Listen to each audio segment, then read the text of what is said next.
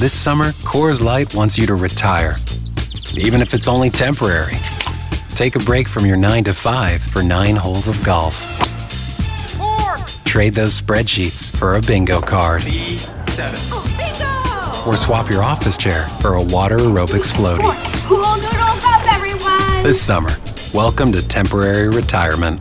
Coors Light, made to chill. Copyright 2023 Coors Brewing Company, Golden, Colorado. Celebrate responsibly. Hey, it's Canzano. I appreciate you making this podcast part of your day. Make sure you subscribe if you want more and leave us some feedback. Away we go. Initialize sequence. Welcome to the Baldcast, a production of John Canzano's Bald Faced Truth.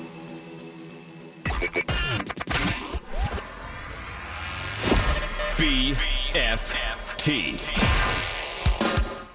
From the Pac West Center in downtown Portland, presented by High Caliber Millwrights, here's John Canzano with the Bald Faced Truth. Well, I can remember all those months ago in the end of last NBA season and the run up to the draft that we were talking a lot about Victor Wembanyama. Ben Golliver came on this show. What did he say? Well, what they need to be doing is blowing the wind into those lottery uh, ping pong ball machines and praying. You know, that's the only thing that's going to be saving this group is getting Wembanyama. I mean, that's That's what he said about the Blazers. Scouts were raving about him. Former players were raving about him. People were wondering how would Victor Wembanyama handle the pressure? How would he handle the expectations? Kendrick Perkins talked about it on TV. He could possibly make the All-Star team. That's how good he is, and that's how good he's going to do when it, when you look at him offensively. He reminds me of a 7-4 version of Kevin Durant. What? Are, are you throwing too much on him? It's going to be a different kind of pressure, said Austin Rivers. He has to be used to the pressure by now. He's been probably the most covered pre-league athlete we've had since LeBron James. You know what I mean? And for me, tonight, I, I, I look forward to see how he handles the pressure. You know, I know he talks about how he hasn't felt it. He's talked about how, you know, he hasn't succumbed to it. And so far, it's been pretty effortless. But in a game like today, you're going to have everybody here. You're to have all the celebrities here. You're to have all the stars out. Everybody's here. You already talked about it being sold out. You know, I, I I look forward to him as a fan. You want him to have a dominant game. You want to have a statement game. Yeah. I try not to put too much into it. It's only one game. Sure. But, uh, yeah, I, I'm excited for tonight. Wembanyama, before he even suited up in a Spurs uniform, said uh, he he lives free. He doesn't he doesn't feel pressure. if people did a create a player on 2K, or like if you asked a six year old to draw a sketch of a basketball player, right? It would they would look like you, and they would have all the skill sets you have. Do you feel pressure around that? That No. notion? No, you know, I, I don't feel any like pressure on my shoulders or what. And I think the reason is because I, like, uh, I try to live free. I, I'm trying to be like a free mind at, at all times. And the way I play is just the way I want. I truly want to play, you know, and I've wanted to play my whole life. So it's just, you know, this is me, and I'm trying to show my true personality on the court and just be myself. Well, Victor Wembanyama last night uh, against the Phoenix Suns scored 38 points. He had 10 rebounds. He outplayed Kevin Durant for the second time this young season.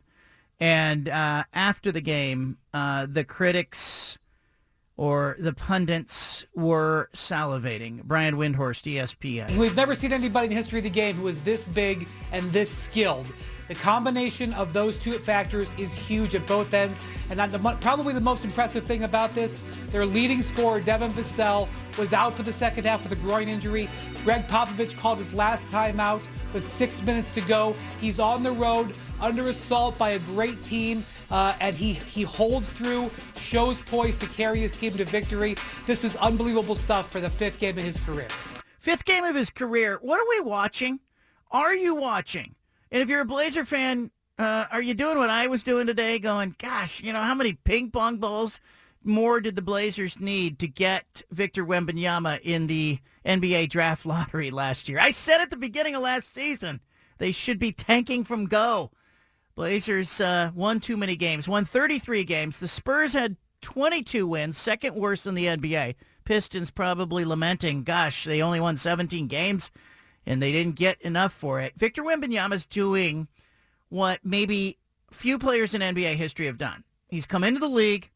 I can remember this happened a little bit with Kevin Durant. It was different. You're watching a player who had a skill set and a size that you weren't used to. I can remember watching Shaq come into the league. He was just so physically imposing. It changed the game a little bit. And in, in Wembanyama's 38 point 10, 10 rebound night, the most impressive play for me, it's not one of his outside shots. It's not his ball handling.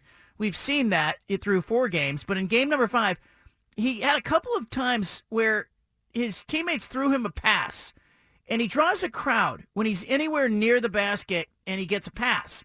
And he just sort of caught the ball with one hand over his head and redirected it with a pass to a driving teammate who ends up going in for a layup. I mean, it's just devastating. You can't defend him in traditional ways. I don't know what I'm really watching here. And, you know, I'm hoping, like, knock on wood, as somebody who's covered the Blazers and been around all the knee injuries, the foot injuries, the, the bad luck for the big men, I'm just hoping this guy stays healthy. But, Steven, what are we seeing with Wemby? We are seeing a generational, a lifetime, maybe once in a uh, the history of a sport. Like that's how good this guy is. Like coming into the NBA, it was always thought, all right, well maybe it's the offense is going to take a little bit to get used to, but the defense is always going to be there. And he's blocking like over two shots a game, which is what we thought. Yeah. But now he's scoring 38 points against the Phoenix Suns, who have Kevin Durant, Devin Booker, you know, one of the better teams in the Western Conference. The Spurs just got done beating the Suns in back-to-back games in Phoenix, sweeping the little two-game series they had with them, and the Suns are one of the best teams. So we're seeing something we've never seen before, and that's what I expected coming into the season. But even I probably didn't expect him to be this good. I mean, John, I'm trying to think of like where he is in the NBA hierarchy. Like you could argue he's probably a top 15 player in the NBA right now at the age of 19. Like that's how impactful he is and I I don't know how you guard that guy like that. Like you talk about the plays where you, he just cuts and you pass it to him and he redirects a pass above everybody. Then he's also going pull up three pointers in transition. Like I don't. There's nothing. There's no. There's no like good way to stop Victor Wembanyama on that side of the ball. And then defensively, he is so good. He can guard guards. He can guard centers. He can block shots he, he's one of a kind, and I don't know that we'll ever see a guy like this again. It, it's impressive to watch, and it's five games into his career. Like he's only going to get better.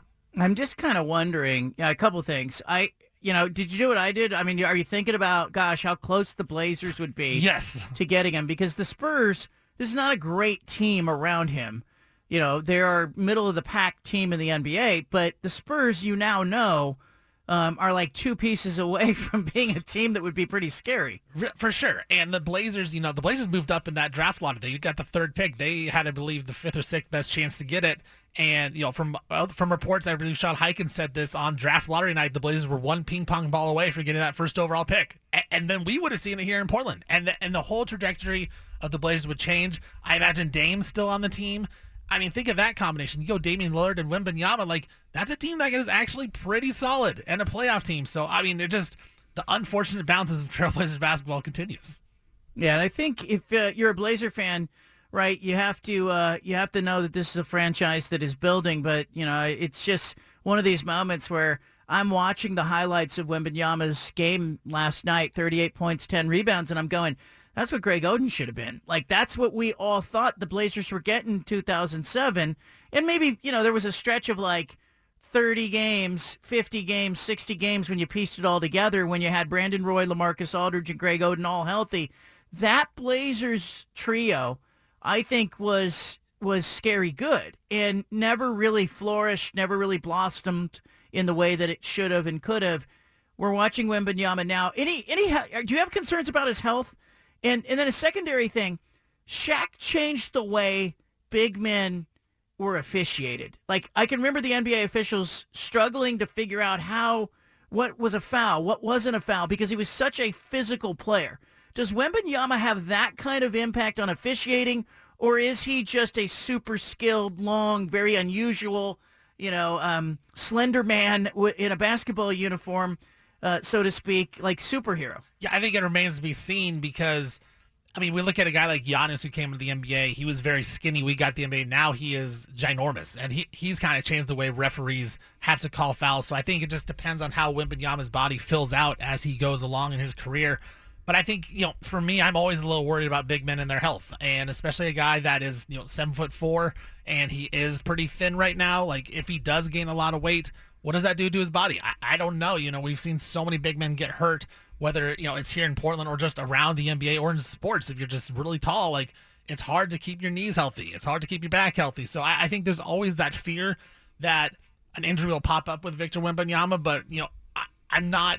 I'm not too concerned about it because I think the Spurs are going to do everything that they can to keep him healthy. Whether that means you know rest him a couple games or rest him some minutes here and there, keep him healthy. Popovich, I don't think is going to push him ultimately to the edge in his first couple seasons. Just to, you know, he wants to get him ready to go for when they can win championships. So I, I think for the referee part, it's going to be tough because he is slender and guys are going to want to beast him, right? Like you look at this guy, and I would think if I'm a veteran, I don't want Put to a body on him. Yeah, Put a body on him. Put a body Yep. on him. I don't want to get dunked on him. I don't want to be, you know, a three hit in my face. I'm going to be physical with him. And it's just kind of depends. You know, refs don't give rookies a lot of foul calls. So it will be interesting to see if they continue to win, how the refs do officiate his games when guys come at him. I think um, you know I'm thinking about Gregg Popovich too. He he loves international players. We saw him with Tony Parker, Manu Ginobili, um, Hedo Turkoglu over the years. There were just a lot of you know Tim Duncan even, uh, you know being a guy that uh, he was you know not from the United States, and so you look at Wembanyama. He's perfect for Popovich, except for one thing. He's young, and Popovich is 74. Does Gregg Popovich stay longer with the Spurs because Wembanyama's there, or what's the plan? Because I have a hard time seeing Popovich being the coach three years from now. I that's a good question. I think I think as long as Wembanyama stays healthy, I think Popovich wants to try to win another championship with him. Because think about that, John. Like I believe they won their first one in 99 with Tim Duncan and David Robinson. Then they won some in the 2000s and then the 2010s they won with Kawhi Leonard. I mean, to win in four different decades, I mean, how? I mean, you may go down as the best NBA coach of all time at that point. Like, I, I think he's going to try to see how good, how quick they can be with Victor Wembanyama, and that would answer your question there. You know, are they a championship contender in two? Okay, so that's the question. Like you, you tell me, because I can remember back in the day, R.C. Buford, you know, GM of the Spurs, building a team that had Duncan, Ginobili, Parker. It didn't take them very long. They were already good with David Robinson before, and then they only got Duncan because Robinson was hurt. But like there was there was no rebuild happening there. How long does it take to get maybe a little bit more veteran help around Wemby? I think I think in two years the Spurs are legitimate championship contenders. I, I think he's that good in the NBA. He may be the best player at that point, and you will be able to find other veterans to fit around him. I, I think two years, Top twenty player right now. yeah, top twenty player right now. I think he is, and I think in two years he could be the best player in the league. And, and at that point, when you got the best player in the league, you are a legitimate championship contender. You got to build around it, and I think guys are going to want to play around him because we look at a guy like Damian Lillard and his his you know his downfall is his defense. And you look at the Bucks defense; they're last in the NBA this year in defensive rating. Is it Dame's fault? I don't know.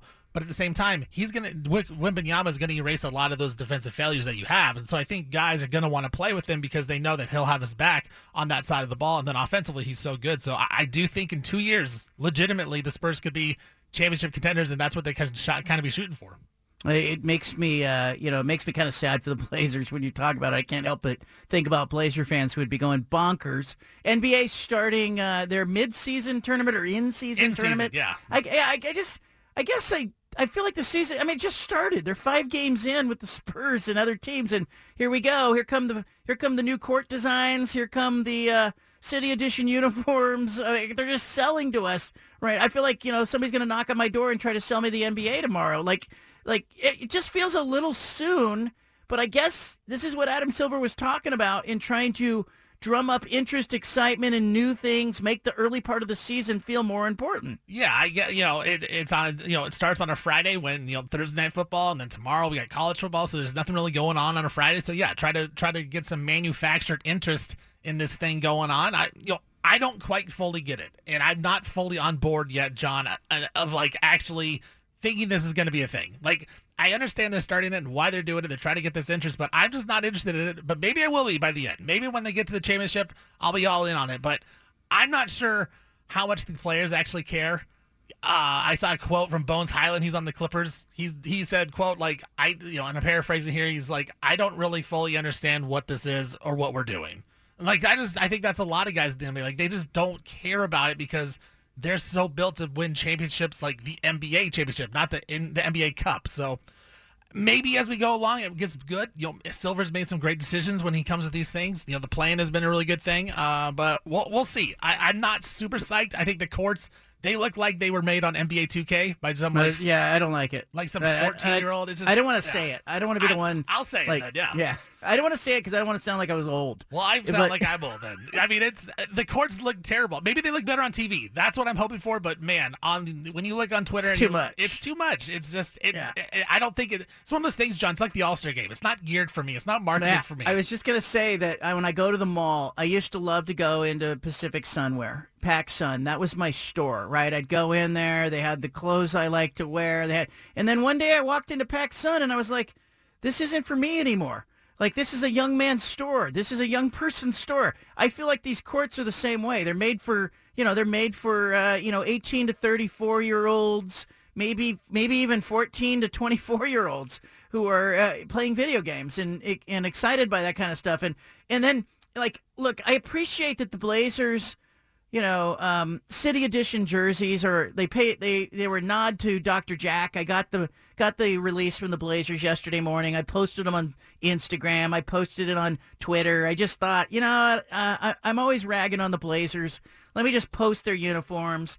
You know, this they're they're making an effort. They're doing a good thing here with the Dr. Jack sort of plaid, uh, you know, stuff on the jerseys. And then later in the day, I started looking at all the NBA's city edition uniforms, and I'm just I'm struck by the fact that the NBA is just trying to make more money all the time, just trying to squeeze a little more merchandise, buy an extra jersey.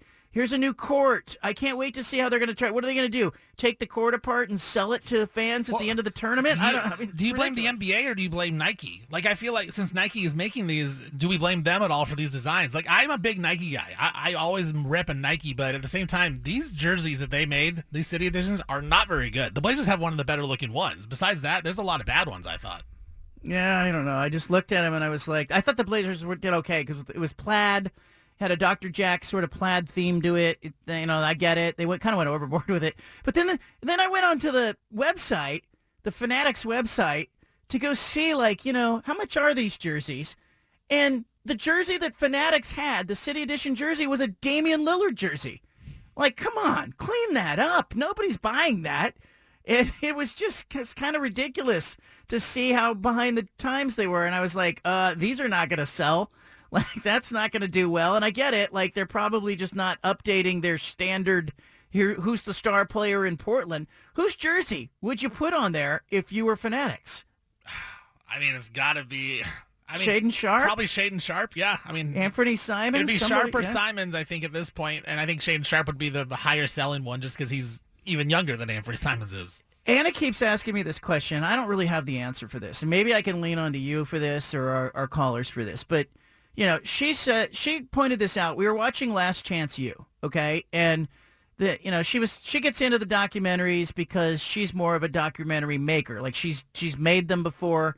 She understands them. She did this documentary on soldiers who were coming home from war who had, uh, you know, were ampu- W amputees who had lost multiple limbs. She went to Walter Reed and did this, you know, documentary called Casualties of War, right? So she understands like the painstaking process and the challenge in telling a big story. So we're watching Last Chance U, and she asks me as we're watching this thing about all these second chance players, and she says, you know, I don't have a sense of like the difference between these guys on a community college team who were like super good, like nationally ranked junior college players and maybe a college team. And then she asked me the same question the other day. She said, you know, the Blazers, you know, because she, she asked me, how many games are the Blazers going to win this year? And I said, they're going to win like 27. And she says, like, but they're in, they have NBA players. And I said, yeah. And she says, but, and their salary is commensurate with like what the other teams are spending. Like it's within range. And I said, yes. And she says, well, then how can one roster in the league be that deficient relative to like the Warriors or one of the top teams in the league? And and she says, is there that big a difference between the talent level on the top teams in the league and the bottom teams in the league? And I said, there actually is that big a difference. I said the Blazers have a top 50 player, but the problem is it's number 50. And so, the, you know, the other 49 players in the league are better than the Blazers' best player. And some of those teams have two of them or three of them, and some of those teams, you know, the Blazers' fifth player might be, you know, player number 170. You know, like it's it's there is a big drop off. How much talent differential, Stephen, do you see, or how would you answer that ask, answer that question if Anna said to you, "Is there really that big of a talent gap between a top NBA team and like a team that we think is going to go to the lottery?" There's a lot. I I think the best way I can describe it, John, is I think there's probably about seven or eight guys in the NBA who really can be your best player and win a championship. After that, like they're all really good players, and they aren't good enough to win a championship. I, I think that's kind of where you're at. Like you look at the Celtics, I think Jayson Tatum's like right on that line. Like, is he good enough to be the best player on a, on a championship team? Probably, but we don't know that. He's also struggled in the NBA Finals. Maybe he's not that guy. So I think that's why when Dame got traded, it's one of those things like it's so hard to get that elite superstar player that is well respected by all the players and can make big time shots. That's why it's hard to trade that guy because it's hard to find those players. And I think in the NBA, it is so so few of those guys in the league that you can say, all right, this is a best player on the best team in the league. Nikola Jokic, Joel Embiid, uh, Giannis, like those are the guys that can win championships. And you know, LeBron's probably not even that section anymore. Like he might be too old. I, I don't know. So I it, I would say yes, the talent from you know team one to team fifteen is huge in the NBA because it's just the high end talent is so hard to find, and those guys are just so Yeah. good. So are you telling me that if you don't have a top seven player, you've got no shot? yeah, no shot to win a championship. No shot to win it all. No shot. And and and is there a way that Adam Silver's league, while he's busy, you know, repainting the courts and selling city edition jerseys, is there a way that the commissioner of the NBA might sort of uh, bring the game to a place like in the NFL? We don't have that. Like we don't. Like may, you might have it in a given season, but I watched the Pittsburgh Steelers and the Tennessee Titans play a game last night. Wasn't a great game, but I watched them play a game where I went, these teams have relatively about the same amount of talent. This is going to come down to making plays and coaching. Yeah, it's it's lesser than it has been. Like it used to be way worse in the NBA when we go back to like the super teams era. Like you needed two or three guys to win a championship. I don't think you necessarily need that anymore. The game has evolved where even last year you look at the Nuggets, Nikola Jokic is by far the best player. After that, Jamal Murray's maybe an all-star and that's it. Like they have a lot of role players. So I think it's less than it used to be, but no, like you still need that upper echelon star. It doesn't matter how many really good players you have on your team. You need that one go-to guy to be the alpha of your team, and I, I the easiest way to get it through the NBA draft, and that's why that's why you know you were on it, I was on it. The Blazers needed to tank the last couple seasons, try to get that guy. You hope Scoot Henderson turns into that player. You were hoping they got Victor Wembanyama because he will be that player. Maybe he already is that player. So I, it's all through the draft for me, John. That's the way you get it, and the Blazers have done it the right way. You don't trade for these players. You have to really get them and groom them and hope that they pop into those type of players. Coming up, we're going to talk about the Ducks. Spencer McLaughlin. He is our Ducks insider at 750thegame.com. He'll be joining us to talk about Oregon's season. Where are, where's the biggest challenge for the Ducks left on the schedule? How what is their upside this season? And uh, if you're watching the Washington USC game and you're an Oregon fan, who should you be rooting for? I'll ask Spencer McLaughlin all of that coming up.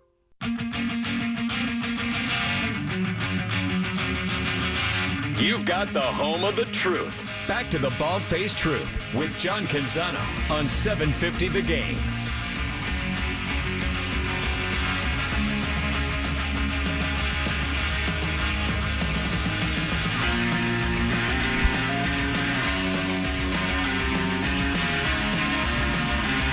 Well, the Oregon Ducks debuted in the college football playoff rankings at number six. Wish Casey Kasem was around. They should have, they could have had him release those rankings at number six. Dan Lanning. Uh, let's uh, go to Spencer McLaughlin. You can read his work at 750thegame.com. He is our Ducks insider joining us now. What did you think? Your reaction to seeing Oregon at six? I think they got a lot of respect from the committee. I think that uh, margin of victory i- is what really put them there. You know, Colorado 42 to six, Stanford 42 to six, Utah 35 to six, and uh, you know the starters not allowing touchdowns and any of those games defensively. I think that all makes Oregon uh, look very good and appealing in the eyes of uh, the the committee. Uh, I heard your interview earlier this week with Dave Bartoo. I imagine he was more than a little surprised uh, based on his comments that the Ducks came in at number six. But I think when you go on the road and, and dominate a good team like Utah, I, I think that you know raises some eyebrows as to you know what what they're capable of. And I think the committee also looked at that Washington loss and said, you know, they they they outgained them. It's not like like they lost a football game, and that still has to matter. Results have to matter above all else, but you know the context uh, of that matters as well. And it's not you know Oregon in 2021 against Utah where they got outplayed, uh, and it was like 38 to seven or whatever that disaster was in Salt Lake City, and uh, it wasn't anything like that. I, I think those are you know two really good football teams, and I think the committee looked at them and said if they played again, Oregon could absolutely win, and Oregon could have won on that day, and Ducks have played really well since then. Give me an idea of after the Washington game, Oregon looks to me like it locked in, focused, and Washington did the opposite. Do you think that's a psychological thing? Was there something physically that happened with Washington? Give me an idea if you're rubbernecking on the Huskies while covering the Ducks. Yeah, I, I think that for the Huskies, you had the classic emotional letdown the following week against Arizona State, right? And I think there was also another psychological factor there, which was that ASU was the last team to beat them, and that's the last time Washington lost a football game. They just keep winning week after week, and I, I think that was kind of the classic case there. And you know, I've heard from people that cover the program uh, up in Seattle that uh, they've had the flu going around, and that you know everybody, including Michael Penix, has not been at 100%, but that they're uh, much closer to that. Penix, uh, especially going into this week. So I think we'll, we'll get an idea uh, of whether or not that was that was causing a factor when they play USC. If they come out and play the way that I think they're going to and, and beat the Trojans, then I think we'll know. Okay, you know they had a little emotional letdown, a little you know, sickness going around. Not everybody's quite at 100% and whatnot. And I don't think any team is completely at, at 100%. Uh, the, Oregon, aside from Noah Whittington, is, is a pretty healthy football team, and that's part of the reason they're playing so well. But yeah, I mean, no, nobody goes through. Kalen DeBoer talked about this, I think, after the Stanford game, that you know he's had undefeated seasons going back to his time at uh, Sioux Falls, and he said there are always games like this, and, and that's true. I mean, you look at you know the best Oregon teams the last 15 years. The the last one to go undefeated, and I think the first one was uh, you know 2010, LaMichael James, Darron Thomas, and year two for Chip Kelly. They go to the national championship game they they had a game on the road against Cal of all teams. They won, I think, 15 to 13 was the final score, and they only had one offensive touchdown. They needed a Cliff Harris punt return. So, uh, you know, it's a long season. It's hard to win every single week, and uh, I think Washington has learned that the last couple of weeks. And Stanford's been playing better, and the Cardinal could have beat them. Beat them. They didn't, and and Washington was able to escape, and that that's what great teams are able to do. Is when you, you're going to have those games. You know, Georgia against Missouri last year. You, you can find an example really anywhere you look when you find an undefeated season in college football. Nobody's got 12, 12 blowout wins, uh, even when playing inferior competition. Spencer McLaughlin with us. You can read him at 750thegame.com. Uh, he also hosts the Locked On Ducks podcast, Locked On Pac-12. Spencer, uh, Bo Nix has been really, really good. Um, he he now faces Cal then, uh, of course, looming uh, down the road for Oregon, USC. Uh, that that is obviously a big one. Um, uh, you, you, know, you look at the uh, Civil War game. You you look at Arizona State. what's the biggest challenge for Nix, and what's the biggest challenge for Oregon's team that you see remaining on the regular season schedule? I, I think the best defense that they're going to face is quietly Arizona State. Um, you know, you got the Beavs in there. That's quality defense, no doubt about it. They've had their struggles on the road. I'm curious to see how they play against Colorado because they had their best defensive effort in Tucson against the Wildcats, but not their best offensive game plan. The weird fake field goal before the half, which I'm sure Oregon State fans are still trying to wrap their wrap their minds around. I know I am, and it just goes to show you that nobody's perfect. Jonathan Smith is a great coach, and he made a pretty uh, massive blunder in, in, in my view there. But uh, sometimes, unfortunately, for the bees, that's the way the cookie crumbles. But I, I think that defensively, you know, for Bo Nix, that Arizona State defense, go look at the numbers, John, and everybody listening. they're good. I mean, they're they're just straight up good. They're the only team to have held Washington without an offensive touchdown this year, and they did so on the road. And uh, they they held Washington State to 27 points, and we know what that offense is capable of when Cam Ward is humming. And I mean, they they just keep playing well. They they play hard. I I, I think Kenny Dillingham's doing a nice job with a really difficult situation down there, and his defense coordinator Brian Ward has been given an extension, and understandably so, because I mean. Washington State's defense has regressed, and ASU's defense is legitimately one of the four or five best in the Pac-12. Spencer, uh, Dan Lanning this year, let's grade him. The Washington game, obviously, uh, probably should have took the points. Could have put him in a different position. But if Oregon gets to the title game, wins the title game, makes the playoff, you know, how do you evaluate Dan Lanning so far? And if he does get to the playoff, what kind of year? Where do you where do you rank his year and the kind of job he's done? I mean, I, I suppose you have to reserve an A plus for, you know, a coach that wins a national championship. But I mean, do you really look at Chip Kelly's coaching job in 2010 and say, I was just an A, not an A plus? Uh, I mean, you're literally on the doorstep of winning the winning the whole thing. So I, I, I think that you, you get a you get way above a passing grade if you get to the playoff. Um, I, I think though, in, in order for the Ducks to look back and say, hey, this season had, you know, some level of success especially with the way you know they're they're playing right now and the way everything has gone. Barring an injury to Bo Nix, you got to play in the Pac-12 championship game, and, and that was my expectation before the year. Was I would have said you know anything below reaching the Pac-12 title game is a disappointment, and they they are in a great position to get there, and I think that they will. But there's still a ways to go. You still have to play on the road in the desert. We know things can get weird down there. You still have to play a rivalry game. You still have to play Caleb Williams and USC. Bad defense, but a great offense. You can do a lot of things with a great offense, and we'll see how they look against the Huskies uh, at, at home this week. So I, I think that if you get to the playoff, yeah, that that's an A, and we'll hold off the A plus for the first Oregon coach to win a national championship. But but I mean, it, it would be hard to not feel good if if Lanning ends up winning the winning the Pac-12 this season. Where are your concerns? If you're a Duck fan, where should you be worried? Converting on fourth down. I, I, I, guess. I mean, yeah. I, I, I don't know what else. And even that, you know, statistically on the season, Oregon's been very good on fourth down. They were just bad in that one game. Uh, I mean, you look at the way this Ducks team has played, and you know they're not just playing complete football; they're playing better football each week.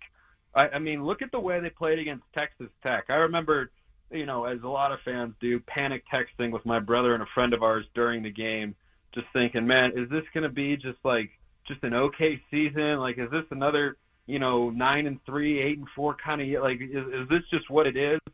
But they've just continued to play better and better football. They've cleaned up the procedural penalties. They've cleaned up the secondary. They're making better plays. They're getting after quarterbacks. I mean, everything just keeps getting better. And a lot of things are already playing at about as high of a level as you can, and that starts with Bo Nix, who is just the same player every single quarter that he takes the field this season. He's been fantastic, and you know you look at the numbers across the board, and it reflects what what the eye test says, and that's that you know Oregon can run it, they can throw it, they can do the short game, they can do the mid game, they can do the downfield game, they can get after quarterbacks, they stop the run, they cover well. I mean they got everything right now. I think they're the most complete team in the Pac-12 and the best one when they play at their best. I think the one thing that you got to ask a question about right now is is special teams, and the special teams even have been better than last season. Ross James, the punter, I know punters don't get a lot of love on shows like this one. He's been outstanding. He is booming punts up and down the field and Oregon was last in the conference in punting average last year. He's completely flipped the script on that. I don't have his numbers in front of me. He's been really, really good. And then the other question you have to put out there is Camden Lewis, and you know a guy who was so reliable last year, preseason All-Conference second team, deservedly so. Hits what you know was a game-winning kick against Texas Tech. If he misses that, Oregon loses the game most likely, and they're you know not able to get to the playoff. And then the Washington game comes around, and I, I think that'd be the biggest question: is if you needed a big pressure kick, whether at home or on the road, to win a game, does does Camden Lewis have have the mental moxie to bounce back? And I hope he does. You know, it's not like he doesn't have the leg or the talent. It, it's between the ears because he has struggled the last few weeks. Didn't have to kick a field goal against Utah. Didn't need field goals. It was all touchdowns, which was great. You're not going to have that every week. And eventually, you know, uh, like the Washington State game, an opening drive that goes down the field, derailed by penalties, got to be able to get three points out of that, and they didn't. And when you play a team like a USC or an Oregon State, you just hope that doesn't come back to bite you. So uh, I, I'd say the kicking game is probably the number one area where I go. It's the only area I can say I have a concern because everything else, both sides of the ball, looks really, really good. All right, I'm looking this weekend, and you know Washington's at USC. Washington has a gauntlet ahead of it. You know, with Utah, yep. Oregon State, the Apple Cup, and Washington hasn't played well. But uh, I know Duck fans want another shot at Washington, but simultaneously, Duck fans would like to get to Vegas as the one seed, and who cares who they play there? They win out, they go to the title game, and uh, you know, or, or Oregon State fans are hoping uh, they win out, and maybe they get maybe they can get to Vegas. But what do you tell people who ask you, Spencer? Who should Oregon be rooting for in this USC Washington game? Because if USC wins the game, um, it it leaves three teams with one loss in conference play. It muddies things up. And if USC loses the game, it makes Oregon's game against USC next week maybe a little less shiny for the playoff selection committee, even even in a win. I don't know if USC's ranked. So you tell me, who should they be rooting for? They should be rooting for USC. And, you know, it sounds weird to say that, especially as someone who, you know, laments all the conference realignment and the role that USC played there, which was, you know, not, it wasn't only them. They've certainly played a principal role in, uh, in the demise of the Pac-12 here. And there are a lot of USC fans that I think will just kind of say that out loud and, you know, do so proudly. But I think that USC is the side to root for if you're Oregon here because in the context of the Pac-12 championship game, nobody can stop Oregon, no matter what happens nobody can stop Oregon from getting to Las Vegas because the Ducks play USC, the only other one-loss Pac-12 team. So if they win out, nobody can keep them away. And so what you're then looking at is, well, how do we assure that Oregon's got the best resume possible to make sure 100% they get into the playoffs? Now, the only time a one-loss Power Five champ has ever been left out of the of the 14 playoff was Ohio State, in 2018. They went on to beat Washington in the Rose Bowl game. I don't think that happens to the Pac-12 champion. I think that a one-loss Pac-12 champ. I mean, half the league is ranked right now, John. I, I don't know how a team that can go through that gauntlet with one total loss is seen as less than an ACC champ with one loss or uh, a non-Big Ten champion, Ohio State or Michigan, or a Big 12 champion that has one loss. And I mean, I, I think the Big 12 is really, really down this year. I think Texas is going to house Kansas State because they're not that good. But I look at that and say, you want to be sure, right? I'm confident saying that one loss Pac-12 champ, you're not you're not keeping them out of the playoff. Do I know that for certain? No. And so if you're Oregon, you want to compile as many quality wins as you can. So if USC wins this week, then they'll go inside the top 15. If Oregon beats them, that's a top 15 win. Then you would go at Arizona State, which is a game you should win. And then you play Oregon State, which is at least going to be a top 25 win. I, I think Oregon State, even if they were to end the year 8 and 4, I think they go 9 and 3, but I, if, if they were to end the year 8 and 4, then they should be the highest ranked four-loss team in the country by the time the season comes to a close. So then if you're the Ducks, between now and the Pac-12 title game, or including the Pac-12 title game, if USC wins and you win out, you would be adding a top 15 win, a top 25 win, and a top 10 win against Washington, or or USC again maybe, but probably Washington because Oregon would beat USC to give them their second conference loss next week.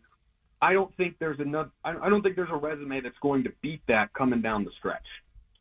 Spencer, I appreciate you. Is Cal a threat on the way out? Like Cal has scored better than they had in previous years. Their defense hasn't been quite as good played USC to the mattresses last week.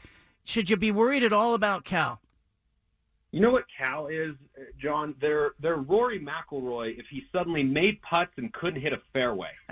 like that that's what they've become because for years it was well they can't score, but they're not going to let you score very much. Now it's hey they can score points and it's oh they can't stop anybody. Over 45 points a game allowed over their last three to the Beavs, USC, and uh, and Utah in there, and, and we saw that Utah's offense certainly has a ceiling this year with Bryson Barnes. They put up 34 on this Cal defense. I, I can't see Oregon, you know, barring the weather getting really, really wacky, being held under 40 points in, in this game. I think Cal's offense has got some pieces. Jaydn Ott, Jeremiah Hunter, with Fernando Mendoza at quarterback, good players, solid. They're productive, but I don't think Cal's defense can do enough to, to, to slow down Oregon. I think they're playing at too high a level right now. Spencer McLaughlin, he is our Ducks insider. You can read him at 750thegame.com. Leave it here. Our big splash is coming up.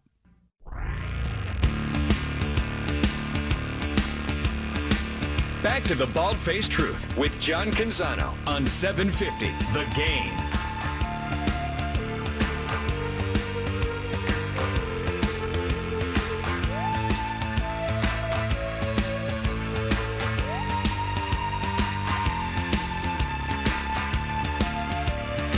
Anna brings the kids home from school, and they are like fired up coming out of school.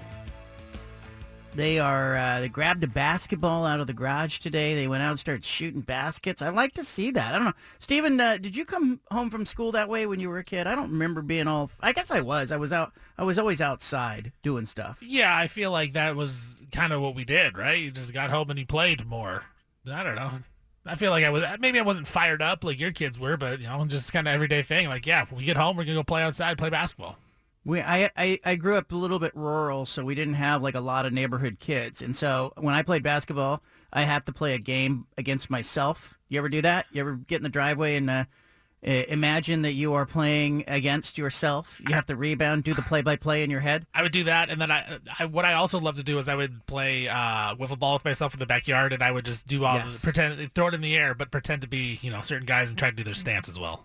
I could hear the voice of Hank Greenwald ca- calling a Giants game as I would hit the baseball and round the bases. My mom said years later, she said she would look out from the kitchen window. She could see the backyard. We had kind of a field out in the backyard. It wasn't really like real grass. It was kind of like weeds that were mowed down. And she said she would see me kicking the football. Uh, and then I had a stopwatch in my hand and I would be measuring my hang time. so I did. Apparently, I did that for hours. I don't know. I, I don't. I don't remember it all. Uh, that brings us to our big splash. It's the one thing you need to know today. This is the Big Splash. Brought to you by Killer Burger, voted best burger five years in a row. Killer Burger's 10 rad burger builds will send your taste buds on an epic journey. Killer Burger, the burgers your mama warned you about.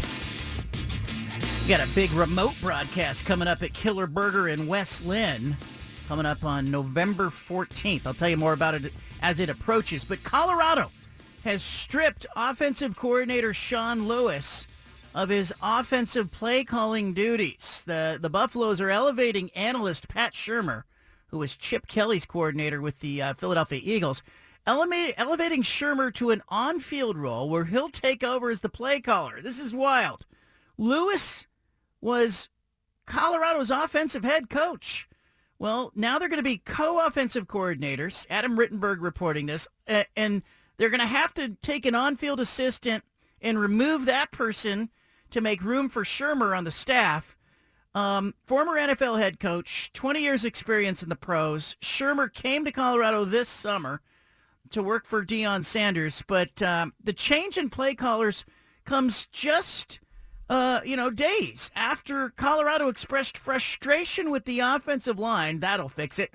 And, you know, uh, obviously Coach Prime uh, looking for an answer here. It feels to me, I'm just reading the tea leaves. I have no inside intel here, but it just feels to me that maybe there was some kind of flare up between Sean Lewis and Coach Prime. And Shedeur Sanders was sacked seven times last week against UCLA. Really good defensive team. Hit 17 other times. Knocked down 13 times. Colorado failed to score a touchdown until late in the fourth quarter. Buffalo's had only 25 rushing yards and 242 yards total. Uh, apparently, something wrong uh, in Boulder. The line, the line has improved. It ain't no aspect. The line has improved. Yeah. I think it was up until that last drive, you had maybe seven carries with running backs compared to like 34 passes. Yeah. How how much is of that is a struggle for you guys right now? Well, it's a struggle to run the ball. It's a struggle to run the ball, and uh, we we got to figure figure that out because now you're, you're one dimensional, and it's easy to stop a team when they're one dimensional, and that's who we are at this point in time. Could follow up on that? Could being able to commit to that, as you talked about running Commit to what? running the ball. Could, could that help? I, I think we committed to it on, on a first down, and we was second and 15.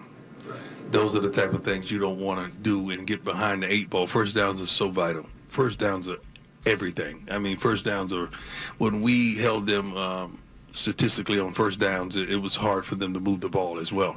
And uh, when we're getting negative yards on first down, that's a tremendous loss. Because now you know you're going to throw the ball on second down, and they're they're calling their defenses pertaining to that loss. I just asked that in terms of the big picture, trying to keep Shedeur upright, healthy, and overall. The big picture, you go get new linemen. That's the picture, and I'm gonna paint it perfectly. Like Deion Sanders going now to get a new play caller. Now talking before that about going to get new linemen. I can't decide if this is good or bad for Oregon State because on one hand, Oregon State saw on film all it needed to see about Colorado. You don't now quite know what a Pat Shurmur coach team is going to look like. But on the other hand, at least Oregon State knows it, and it appears that there's some discord on the coaching staff. Um, we'll discuss coming up in the 4 o'clock hour uh, whether or not this is a good or bad development for the Beavers. Jon Wilner's going to be joining us from the San Jose Mercury News. Leave it here.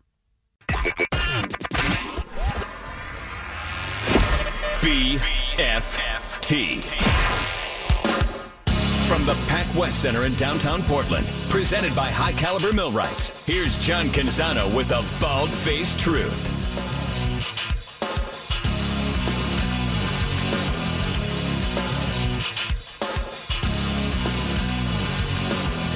Who's getting to Las Vegas? Who's going there? December 1st, Pac-12 championship game. Will it be a rematch of Oregon and Washington? Will USC slide in there, beat the Huskies this weekend, challenge the Ducks? Will it be someone else? How about Oregon State? Oregon State wins out. It could conceivably be tied with Oregon and have a head-to-head victory at the end of the season. Still a lot of ball left to play. Seven teams in the Pac-12 with two or fewer losses in conference play. And what's going on at Colorado where Sean Lewis has been demoted? He's not the play caller this weekend. I can't figure out if that's good or bad for Oregon State. I'll tell you what Jonathan Smith, Oregon State coach, is doing. No matter what, he's looking at this as a potential hiccup that he didn't need. I can remember that right before last year's Civil War game. Remember there was some confusion about whether Bo Nix would play, not play, and all of a sudden the point spread right before the Oregon State-Oregon kickoff suddenly changed by like three, four, five points. Jonathan Smith came over to me at the game on the sideline before kickoff, and he said, "Hey, uh, what happened? Why did the spread change?" He didn't like it. He didn't like not knowing what was going on.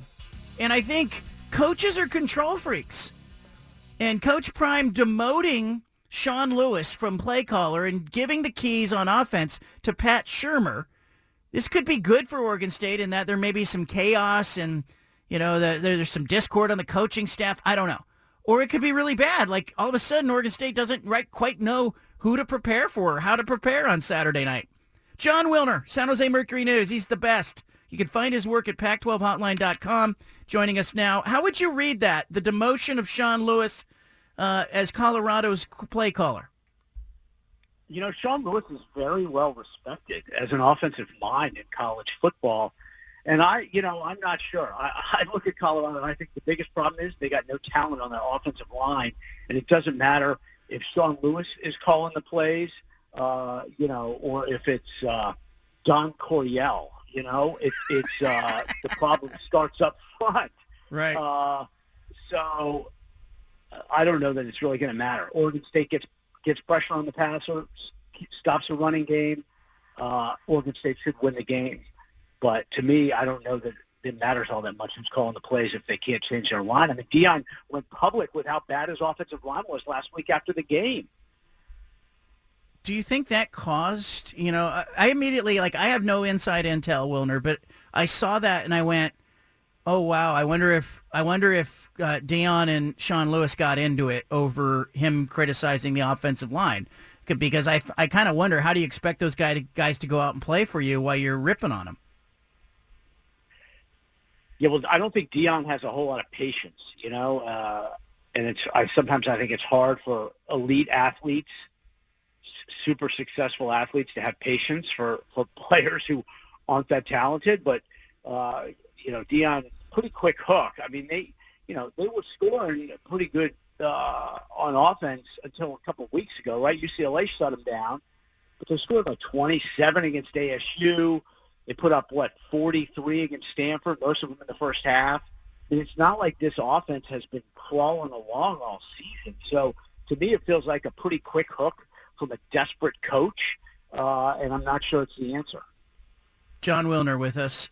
You cover the Pac-12. Uh, give me an idea. Oregon fans a little conflicted this weekend as USC and Washington are playing. What would be the best outcome for the Oregon Ducks in that game? Oregon wants Washington to win every game. That to me, that's e- it's easy. Oregon wants Washington to go into the Pac-12 championship game undefeated because if Oregon then beats the Huskies, the Ducks are in the playoff. It's that simple. Do you worry that if USC loses, I guess you don't, because if Oregon Oregon controls its destiny, when the ra- the playoff rankings came out, I went, wow, look at what the committee did. They put Oregon at six, they put Washington at five. Either one of those teams wins out, they're going to the playoff. Do you see it the same way? I do, uh, because either Michigan or Ohio State's going to lose. I mean, even if let's just say Michigan's allowed to keep playing the season as normal and doesn't get punished, you know, the Michigan Ohio State loser is not going to be in the Big 12 champion, Big 10 championship game. So on championships weekend, Oregon is going to be beat would be beating undefeated Washington, top five Washington, and the loser of the Michigan Ohio State game is going to be sitting at home. That's a huge advantage for the winner of the Pac-12 championship. Right? To me, that's why they would get in. Even if Florida State wins out, uh, I think then you're looking at Florida State, Pac-12 winner, Big Ten, Big Ten winner, and and and uh, Georgia, of course. To me, that's that that's it's setting up to be fairly clean. Uh, but you, you know, obviously, we never know. To me, that you know, Oregon would in that case go into the selection committee's final meeting, you know, with victories over uh, UCLA, uh, USC, uh, Oregon State, Utah, Washington. You know, that's four wins over top 25 teams. Uh, they would win, have won the conference that many consider to be the best league in the country. Uh, I just don't think they could get kept out ahead of a Big Ten division runner-up in that situation. the committee in prior years has placed an emphasis on top 25 wins, quality wins. Maybe Oregon gets credit for going into Utah. Maybe that was the biggest factor in putting Oregon at six, or maybe that its loss was a three-point road loss to Washington. But Texas fans are upset. They got to win over Alabama. What would you say to the Texas fans? Well, I think I think just think the committee made it pretty clear. They are very impressed with how Oregon is dominating teams, uh, quality teams, how balanced Oregon looks on, on both sides of the line of scrimmage. You know, the, and also one spot really doesn't matter. I mean, it, it doesn't matter at this point. You know, uh, I think that's that's the biggest thing is the committee's got they'll do whatever they want in the end, right? They they have their job is to decide how they define how they're picking the teams. They could go with the best teams. They could go with the most deserving. Uh, I don't think Texas fans, you know, uh, have a whole lot of room to to grumble, uh, given the way Oregon has played. We are closing in on the you know November 14th uh, court date. It'll be a Tuesday in uh, in Colfax, and of course Washington State and Oregon State trying to figure out what they can get. Yesterday, you got the ten schools in the Pac-12 uh, writing a letter or issue, you know, filing a uh, uh, a brief with the court. Um, how do you see this argument right now in your mind? What what what is the latest on this, and what do you expect on the 14th? Yeah, I read through the whole the whole filing, and boy, it almost put me to sleep. I mean, they're re- they are relying heavily on uh, parsing the terms of the bylaws. You know, whereas Oregon State and Washington State are relying heavily on action and how the Pac-12 acted when the various schools said they were leaving and removing those schools from the from the board. The the ten their their argument is just based on uh, a legal reading of the bylaws. I don't think it's you know uh, I think the action is is far more convincing evidence than than some kind of interpretation of of the the section in the bylaws about withdrawal. So. Uh, I, I think Oregon State Washington State have got a, a really good case. They're playing. They have home court advantage. You know, pun intended. Uh, we'll see if they get a settlement beforehand. I can't imagine the 10 want uh, a judge in Colfax, Washington, deciding the fate of a lot of money. Uh, so they may settle. Who knows? Maybe somebody will try to file an, uh, a temporary restraining order in a different state to get this thing stopped before the judge rules.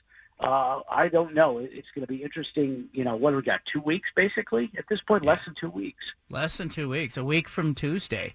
Uh, you're down to about 10 yeah, lots going to happen. So. I think. Yeah. Lots Univers- going to happen behind the scenes. I would imagine.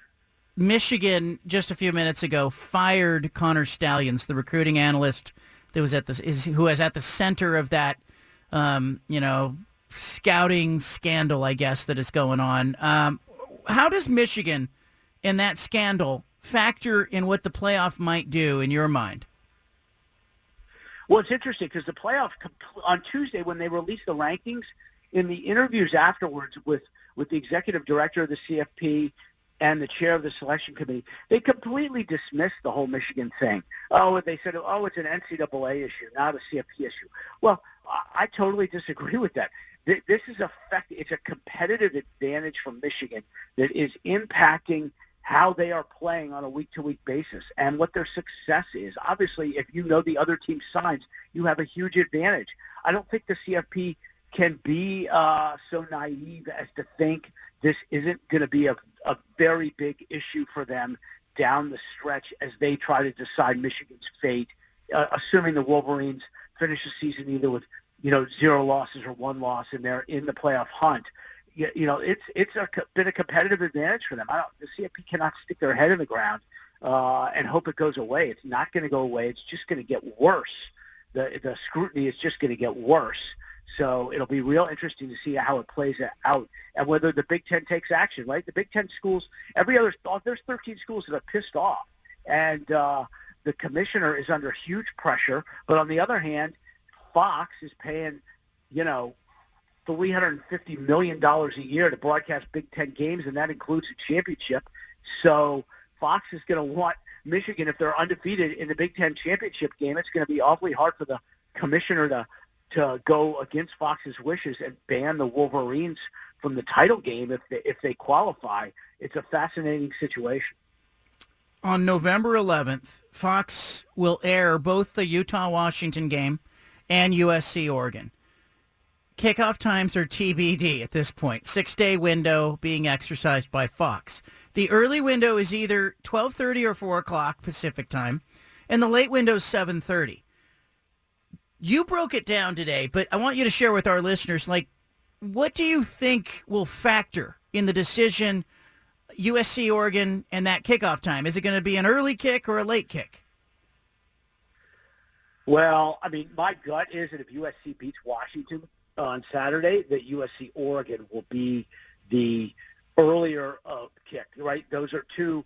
You know, if you're if you're judging those three time slots based on value to Fox, obviously the the four o'clock is prime time East Coast. That's number one.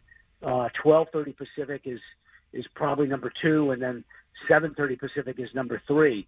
So to me, if USC wins and USC shows up in Eugene and they're like ranked 12th or 15th, and Ducks are you know top five, that game is going to be on prime time. That game would be on at four o'clock. Worst case, it's on at 12:30. Uh, if USC loses to Washington, then it's a little bit more, uh, I think, of a tough decision for Fox, and they have to take into account the other games that they have, which includes Big 12. Right, there's two Big 12 games that are valuable that week. Right, Texas and Oklahoma both are playing. Both are top 10. So how do they want to? Where do they want to put that game? Uh, whichever those two they have, where do they want to put that? And also, what is ESPN doing? Right, Fox isn't going to want to put Texas up against ESPN if ESPN is Oklahoma. So it's it's not. They don't judge the Pac-12 situation in a vacuum. They have to judge it based on what their options are, and that includes what ESPN's doing with its Big 12 game. Wilner, uh, this That's season. No, it's com- convoluted answer, but it's, it's a complicated system. No, but it's as simple as, you know, Fox is going to put the better game earlier, right? Like you would think. So if USC wins, there's a lot of interest in USC Oregon on November 11th. They're not going to stick that game in the 7 p.m. to 7:30 p.m. window. No, no, they're not. That'll be one of the two day games. The interesting thing is, you know, that 7:30 Pacific window on the Fox broadcast network. They haven't done that very much. They did. They've done it with Stanford, USC, uh, the last two or three years. That early season conference game that has usually been on Fox broadcast at 7:30, and they did it one other time for a USC Fresno State game. But I've always thought that's a pretty valuable window for them. What what else is Fox putting on over the air? You know, Big Fox. What's going on? Uh, what do they have Saturday night that's going to beat uh, a good college football game? They got nothing. They should be using that window more often. Yeah, and I think it'll be interesting to see too. Who do you think's going to win that that USC Washington game? I don't know. I think it's it's possible to be last possession wins. I picked Washington. I think it's a three point line or something. But you know, first team to forty five. Really, I think. Uh, I think Washington. Both teams. If you if you figure the offenses are about equal, I think Washington's defense is a little bit better than USC's. But that only means it's okay because USC's defense is bad, right? That's that's the thing. You got a bad defense against an okay defense. Yeah, and I think uh, I'm I'm curious to see what Michael Penix Jr. will look like, and I, I felt like leaving the Oregon game, he didn't look right against Arizona State, he didn't look right against Stanford. Do you see something wrong with Penix, or is this just kind of a we're in the part of the season where defenses have adjusted, and maybe there was an emotional letdown after beating Oregon? Do you think it's a health thing, or do you think Penix is fine? I'd say it's all those things you mentioned. I think the Huskies, to me, they have looked a little bit bored. You know, they beat Oregon in that huge game, and then they play two teams that they're and they're favored by four touchdowns over both. So I think they looked a little bored. I think defenses are adjusting a little bit, and also Penix looked, uh, you know, he looked hurt at the end of the Oregon game. Right, he was grabbing his Yeah. rib cage. He took Yeah. some punishment. So I think that's possible, and also he was sick. Uh, I was at the Washington Stanford game, and in the post post game uh, interview room, you could just tell by the sound of his voice that he was sick. And I think that the flu basically blasted through Washington's uh, locker room last week, and that certainly had an impact on how a lot of guys played. But I don't know. I'm assuming he's over the illness, but I don't know what the state of his, you know, ribs are or any oblique, whatever got hit, hurt against Oregon. Yeah, and I think it'll be interesting to see it against USC, who is still in this thing. Um, look, there's seven teams with two losses or or less. If it's not Oregon, Washington, give me two other teams you could see sneaking into Vegas and playing for the championship. If you eliminate those as possibilities, Oof, boy. Uh, okay, I would take Oregon State, UCLA. Uh, I think the Bruins are not. They're not great offense. They've changed identities from last year, right? Yes. They're not that good on offense, but they have a very good defense and a very good front seven. And they don't play uh, Oregon or Washington, right? So if if they can get get through Arizona this week, uh, you know, I think that UCLA's got a real shot to be in this thing with two losses, uh, and then Oregon State also, right? Uh, they got to get through. I think Colorado could be a little bit tougher game than than they think, but uh, I would pick those two. I just don't know about Utah because they got so many guys hurt, and the quarterback situation is tough. Yeah, really rough. Jo- Jon Wilner, you're the best. I appreciate you joining us. Uh, get some rest. You got a big uh, Saturday ahead, and uh, we'll talk to you down the road. Thanks, my friend. All right, there he goes, the co-host of Canzano and Wilner, the podcast. Love talking with him. I know he's on fumes. It's that point of the season. Um, he picked UCLA and Oregon State. I would, I would pick if I'm going to pick. If you tell me Oregon and Washington, I can't have them. I and I get two other choices of teams that could potentially make the Pac-12 championship game. I would pick USC and Oregon State because I think USC's got control of its destiny in that it's going to play Washington, it's going to play Oregon, win those two games, and USC's you know right there shoulder to shoulder with Oregon, uh, excuse me, with Washington, and it's in front of Oregon. What about And- uh, what about Arizona, John? They have two losses in the Pac-12. They play UCLA, which is gonna be tough, but it's at home Yeah. this week. Then it's at Colorado, at home against Utah, again at home, and then at Arizona State. The schedule's not too tough Yeah. for Arizona going down the stretch. Arizona and, and UCLA have the benefit of not playing Oregon and Washington down the stretch. And UCLA does not play Oregon and Washington at all in the season. And Arizona doesn't have anybody in front of them. So, yeah, Arizona and UCLA could, yeah, I, Arizona was my pick early in the year to be a spoiler. I thought they could finish in the top six. They could be a surprise. And uh, UCLA, though, UCLA's good, not great. They're just good. And they don't play Oregon and Washington. It's it's a really weird dynamic. I kind of think it would be a shame if UCLA got to the title game because they had, they wouldn't have to play anybody. You know, you got to beat USC in the rivalry game. That's it to get in there. Um, Anna's coming up. Uh, we'll also play some punch and audio, the five at five, and then Big Sky Conference Commissioner Tom Wistrcill will be with us. He's on all sorts of NCAA committees. We're going to talk to him about the state of things in college athletics, plus what's going on in the Big Sky Conference. That's all ahead in the five o'clock hour. Leave it here.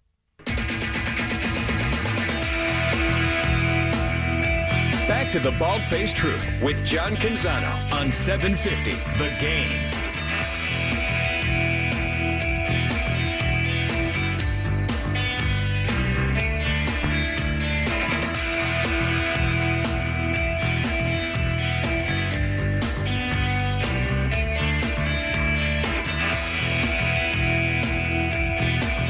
Well, we've got a uh, remote broadcast uh, coming up November 17th.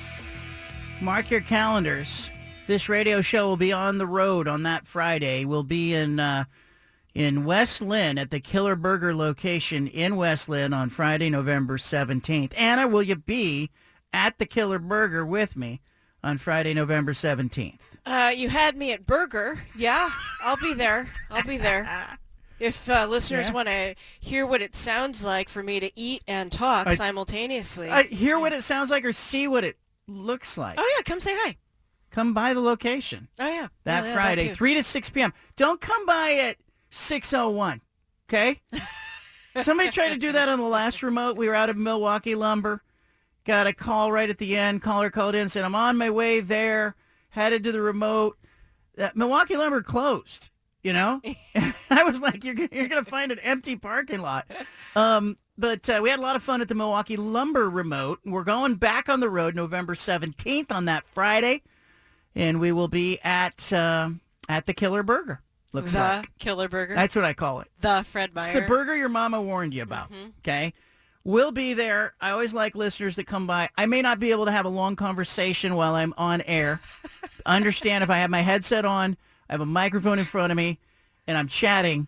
I'm that's not a good time to have a big conversation. But we know what I can do. I can fist bump you and uh, you can pick up some swag. We'll have a bunch of giveaways and swag. It'll be fun. You can get a burger and a beer and whatever. Or if you're not 21, you can't get a beer. But if you can, if you're 21, you can get a beer, and you can have a good time at Killer Burger. All right, uh, that's coming up. That's on the horizon, Okay. so to speak. Um, Anna, I, I touched on this, I think two days ago on the show Yes. And uh, I want to revisit it because I I kind of talked about it without you being part of the conversation. Okay. Your father is Taiwanese. Yeah. He was born in Taiwan. Mm-hmm. He's lived in Taiwan. Yeah. Listeners will remember just a couple of few months ago, you went and you flew over to Taiwan and you brought him back. Yeah. His wife passed away and he wasn't doing well. And it's one of those things where I think if you had left him there, he would have died of a broken heart. Mm-hmm. And instead, you did a good thing. You kidnapped him and you brought him back to the United States of America. And we have a 77-year-old Taiwanese man living in our home. Yeah. He he mostly kind of shuffles around. Mm-hmm. He's found the senior center. He walks to the senior center.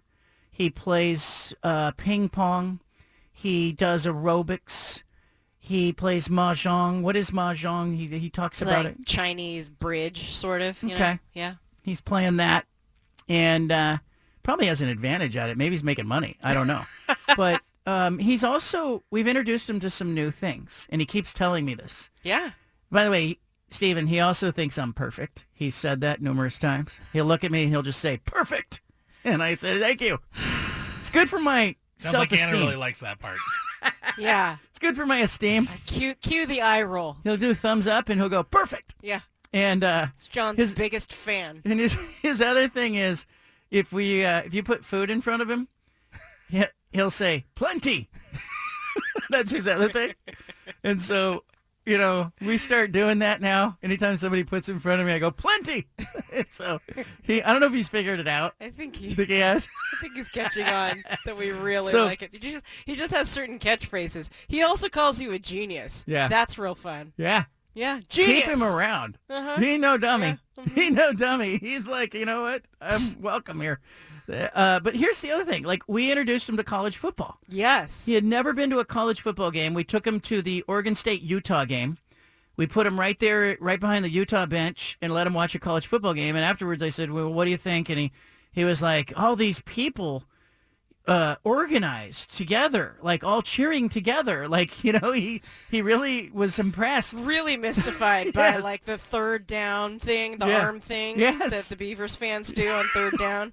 And, yeah. and then you took him to the Portland State game last he had weekend. a good time at that game. Yeah. Yeah. He's a, and he told me after because I wasn't there. I was traveling and uh, I was at the, uh, the uh, I don't know where I was, Oregon, Utah. I was at Oregon, Utah, and he said to me when I saw him on Sunday, he says, uh, "Hey, uh, went to another college football game, really good game." And he said, "The Portland State, lots of points, lot good offense." You know, He's not wrong. um, so the other new thing that we've introduced him to is uh, some American traditions and customs, and one of them is Halloween. Do they not celebrate Halloween in Nope. Taiwan? Nope. Nope. They don't get it. Mm-mm. They He- don't dress up for it. They don't understand it. He think they think it's very strange that we celebrate it.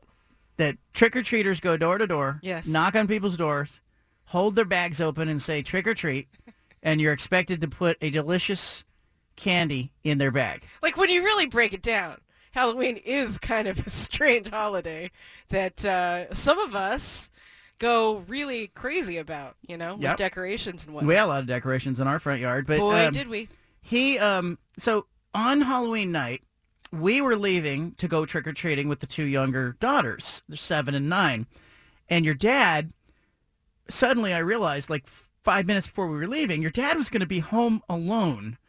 And it was high time, high traffic time for trick or treaters. Mm-hmm. It was gonna fall on your dad to have to be the point person. Yep. And he'd never done Halloween before. Yeah. So, Steven, I know you and I kind of bantered about this, but what happened was we're going out the door, and I said to Anna, like, you got to tell him people are going to knock on the door, they're going to say trick or treat, and he's to take one full size candy bar and drop a candy bar into each of these bags for these people. Give them one candy bar. Mm-hmm. Don't give them the whole bowl. Right. These are full sizers here. We went big. All right. He had the baby Ruth. He had the Three Musketeers. He had the Snickers, the Reese's, the Butterfingers. One candy bar. He seemed delighted, by the way, that he had a bowl of candy bars Mhm. right next to him. Yep. We even put a chair for him by the front door. So as we're leaving, I thought eh, I still was a little uneasy about it because I was like, is he going to hear the door? is he going to not open it and a bunch of kids are going to be pissed at us? Um, is he going to know what to do? So first group of trick-or-treaters, I can see them on the cameras on my phone. They're coming up the walkway, and I go, here we go. It's go time for, uh, for your dad. And uh, they knock on the door, and he's slow. First of all, he was slow to open the door. And I thought, oh, where is he? You know, I was already chirping at you. Your dad's not answering the door. I bet he was in the bathroom. Suddenly the door opened and I watched eight trick-or-treaters walk into our house. he welcomed them in, brought them in, right into brought the foyer, right just, into the house. Just pranced right into And the I was like, no, no, no, no, no. We got a home invasion situation going on. Like, you know, and I said they're going to punch him in the in the mouth and they're going to say, and I was worried about his health, his safety. And, uh, but he just welcomed them all into the house. Uh-huh.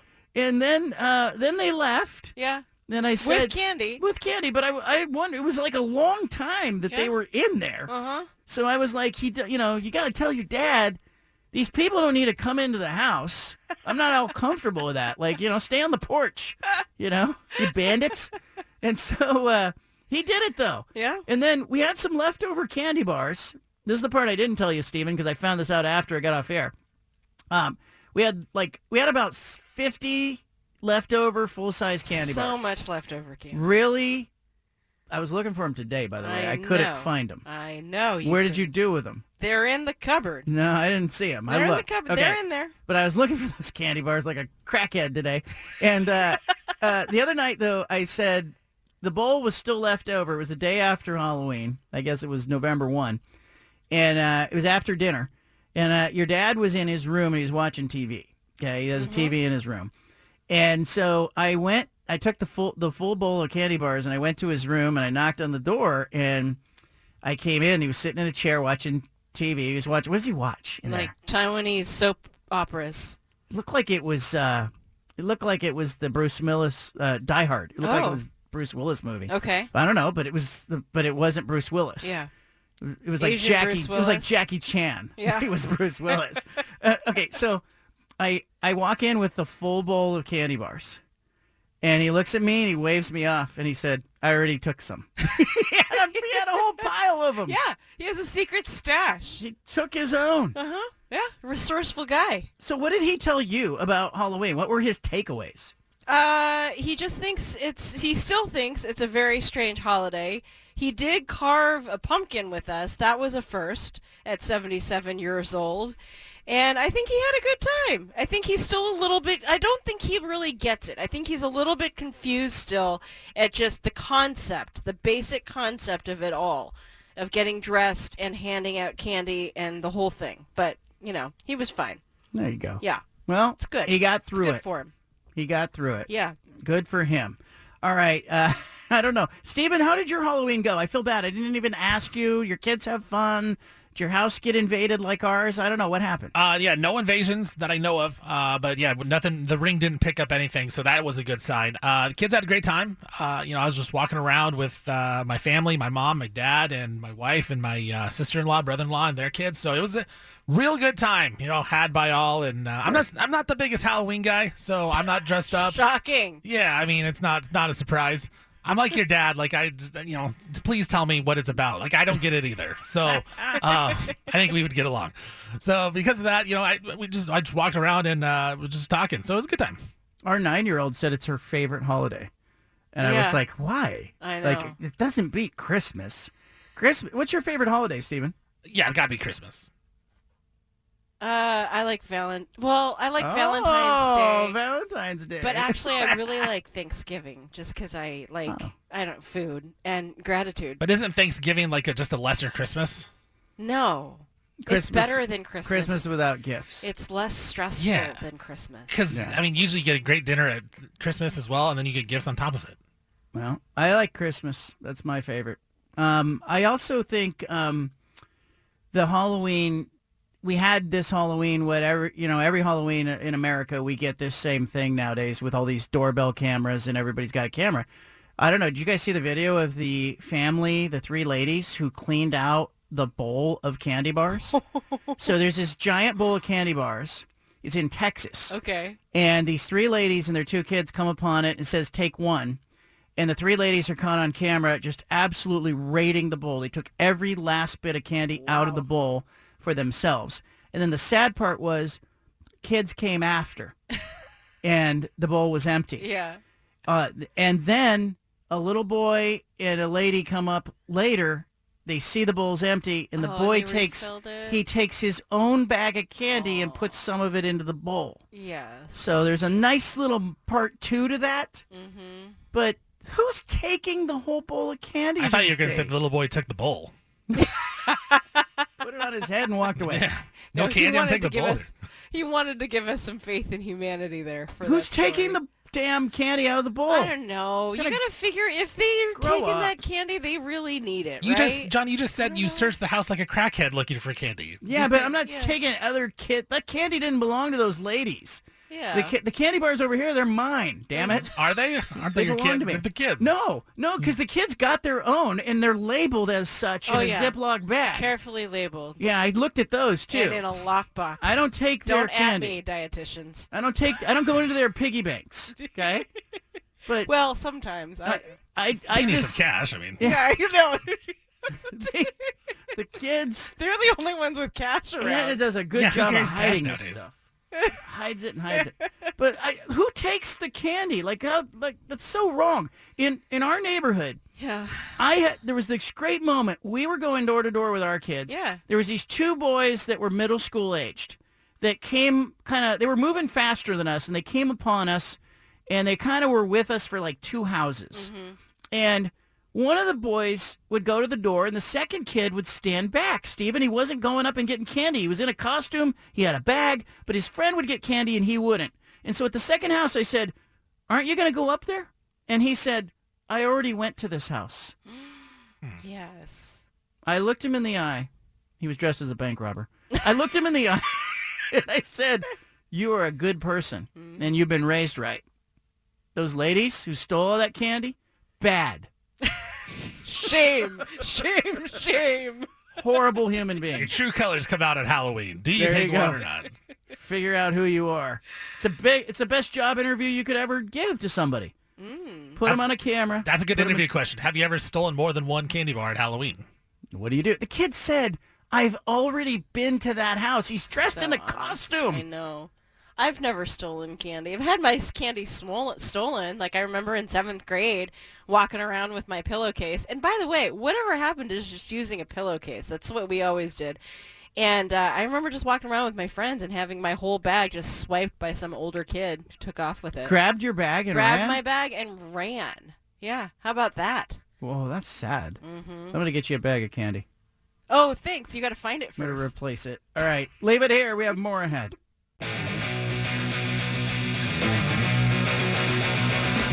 You've got the home of the truth. Back to the bald faced truth with John Canzano on 750 The Game.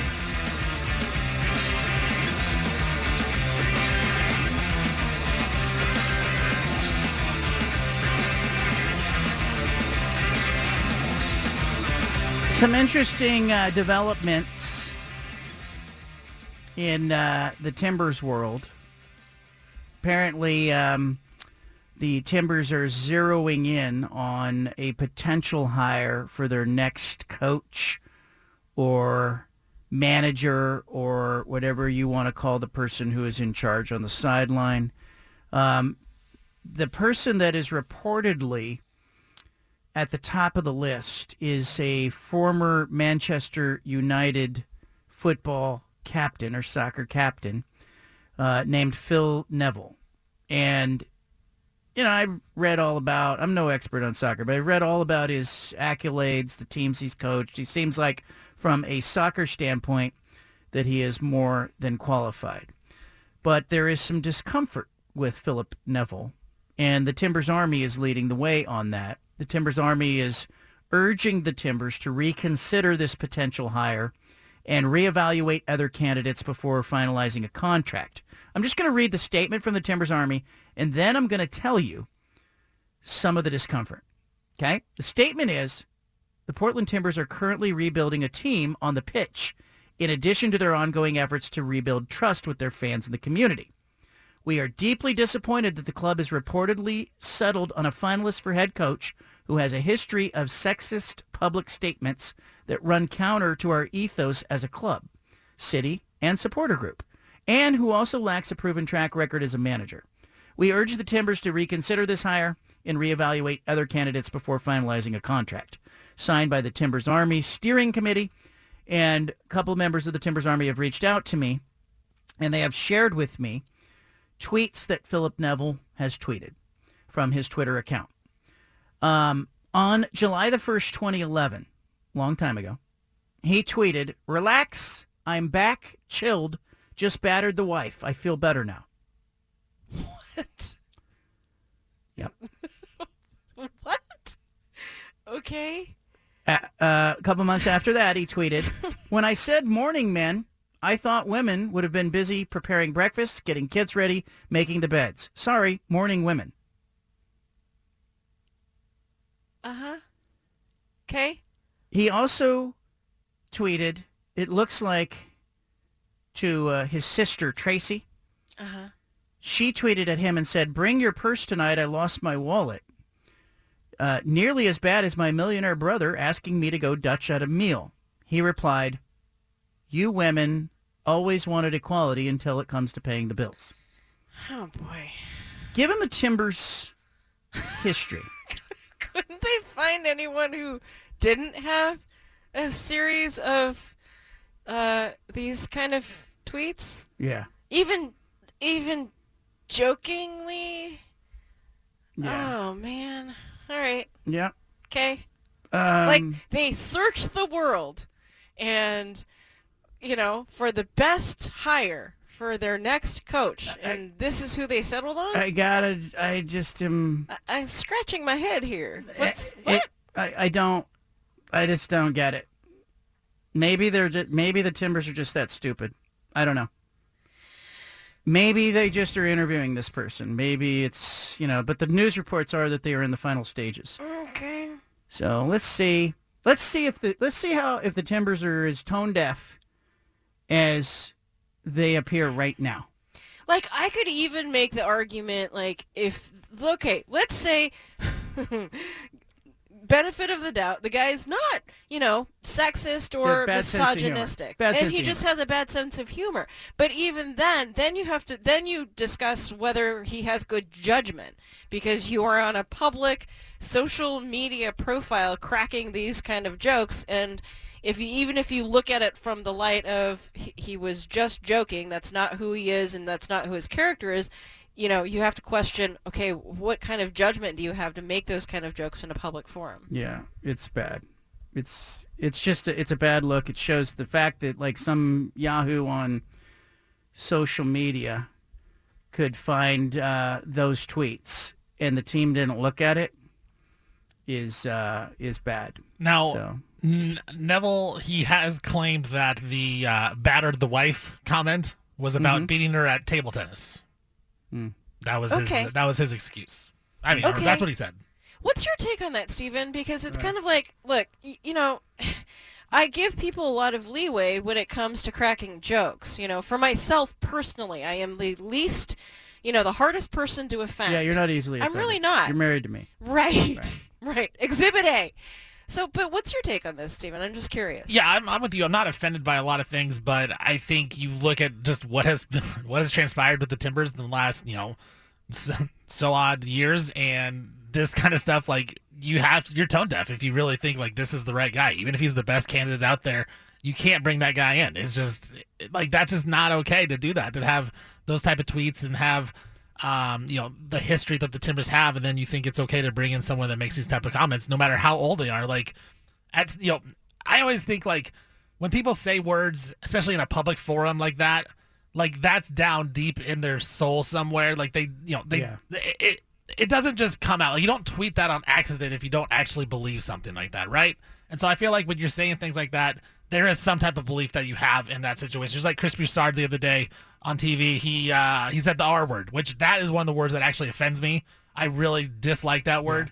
Um, and it's like, even though like he said he has family members that you know is mentally challenged, like it bothers me. Like the, the fact that you even you just throw that word around so easily. So when he tweets those type of things out, I have to believe there's some type of belief in that that he has that deep down. Like and there's room and like for me uh, there's room when like you see a stand-up comedian cracking jokes. Like there's a completely different forum when it comes to satire when people are cracking jokes. And, and so you can say oh you know you're hypocritical if you can accept it. If there's a comedian saying it why can't you accept it when a potential you know soccer coach for the timbers is saying it? And but i, I just it's it goes back to like time place environment the choices that you would make you know like i'm even willing to, like I- i'm willing to give him the benefit of the doubt that he doesn't think poorly of women that he doesn't actually think that you know women aren't watching cricket on television because they're busy preparing breakfast and getting kids ready and making beds But there's so He- many there's yeah. so many other things that they could he could have said besides that joke. Like that's just not it's not even a funny joke. And so I I don't know. Like there's ways to insult people without making it mean and know that you're joking. Those type of things it doesn't sound like you're joking. It just it, it- and here's but here's the other thing too. The the ownership of the Timbers knows the context of what happened with the Thorns, understands that there is a erosion of the trust between the fan base and the organization. This cannot be your next move. It can't be. you had better Google and check this person's Twitter timeline. He told The Guardian a few years ago he knew the tweets were wrong. This is what he said. Here's his quote. He said, the tweets were wrong then and wrong now. Okay? okay Doesn't you that's in you. That's that's what you tweeted. That's who you are. But it wasn't even that hard to find is the thing. No. Like this was not something that some internet sleuth dug up. This was a Washington Post story in 2018 that talked about him deleting his Twitter account and apologizing for these tweets and that was shortly after he was hired to coach the England women's national team. Yeah. So it's like just oh god, okay, I'm exhausted. I can't even talk Yeah. about it anymore. Uh, you, you can't you, you can't possibly be, be that tone deaf, can you? You know? It- Uh, like it's bad judgment by the coach, but it's bad judgment by the Timbers if they actually think like this is the best way to go about it. Yeah, bad. Yeah, bad judgment all the way around. Um, really disappointed in that. Five at five's coming up. Anna's. Are you are you fired up for the five at five? I can. I gotta build myself up Yeah. now because, like, just Bring some uh, happy the stories, Stupidity of this Yeah. is getting Yeah. at me. Yeah. Well, there you go. Uh, coming up, the five at five. Good, good transition there, guys. Uh, Hey. just a seamless segue. Yeah. Here we go. We're real pros here. Did I tell you we're going to be at Killer Burger? Did I mention that? Did I mention we're going to be doing a remote on the 17th? And we will be live. I hope you stop by. But the uh, this manager guy, we don't want him there. I don't want him there. You know, you gotta you gotta stand for something. Timbers, come on, for crying out loud. Show me you listen to the show. Listen to your conscience. Listen to your fan base. Listen to yourself. For crying out loud. Leave it here. BFFT. From the Pac West Center in downtown Portland, presented by High Caliber Millwrights, here's John Canzano with the bald faced truth.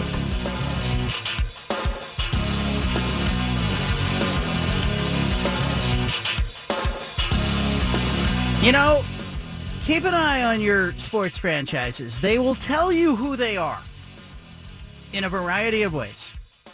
They will reveal themselves. Watch them. Evaluate them. See who they hire. See how they do it. See who they, how they treat their fan bases, how they treat their players, how they treat their coaches. They will tell you who they are. Now, maybe the Portland Timbers are just trying to tell us who they are. Maybe Merritt Paulson's trying to tell us who he is. Watch how he acts. Watch, watch how his franchises conduct themselves. See who he hires. That's fair, isn't it? I think that's the fairest way to treat anybody. Watch. They'll they will reveal themselves. This hour, you're going to hear from Tom Wistrcill. He's the commissioner of the Big Sky Conference. He'll be with us coming up at 524. We're going to talk about the Big Sky Conference. They got a couple of games this season on linear TV on ESPN. Portland State's game this weekend at UC Davis is on ESPN Plus. Bruce Barnum was all fired up, all kinds of fired up about Dan Hawkins, uh, UC Davis coach, attending his game a couple of weeks ago at, as he played Idaho State. Hawkins sat behind the Portland State bench, watched him work. It's not like having a uh, secret spy on the sidelines or videotaping it, but uh, Bruce Barnum said he would have appreciated a phone call. Uh, I'll ask Wister about that, plus his games coming up this weekend, plus he's on a whole bunch of committees, NCAA committees. We'll see uh, what that's all about and uh, find out what's happening in college athletics. Is there a trickle down to the Big Sky uh, conference as you see realignment in major college football? Anna's here. She's got the 5 at 5 ready. She is all kinds of fired up about it, whether she will admit it or not. I am ready. I've got the numbers 1 through 5 all queued up.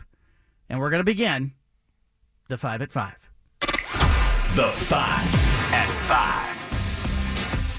5. Number 1.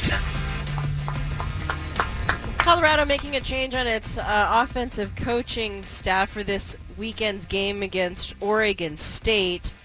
The Buffalo's play calling duties will be taken over by quality control analyst Pat Shurmur.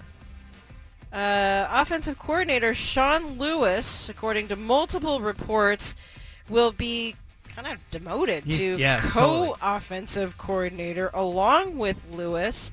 And um, this is getting a lot of talk nationally, especially because Lewis is widely regarded well uh, and has, you know, a potential future as a Power 5 head coach.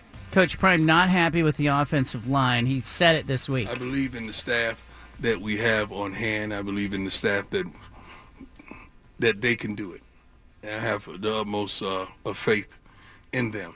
Also, I had a private, personal meeting with the whole offensive line, and the meeting was phenomenal. I have uh, the utmost thought process that those guys are going to step it up tremendously, and you're going to see a more cohesive, more aggressive, more physical, more prepared group than ever before this weekend. I really do believe that. Coach Prime demoting Sean Lewis, highly compensated head offensive coach of the Colorado football team. Is this good for Oregon State or bad for Oregon State? I can't quite figure it out. Because if you're Jonathan Smith, you knew what to prepare for all week. And here we are on Friday, and now he's got to go talk to somebody. Hey, what is Pat Shurmur going to call plays like? How different will that be from Sean Lewis? Also, though, there's some discord, obviously, within that coaching staff. We say, we've seen players and coaches arguing on the sideline, a lot of finger pointing going on. It now looks like it's extending to the coaching staff at Colorado. You know anything more about this, Anna? You got any more deets on that?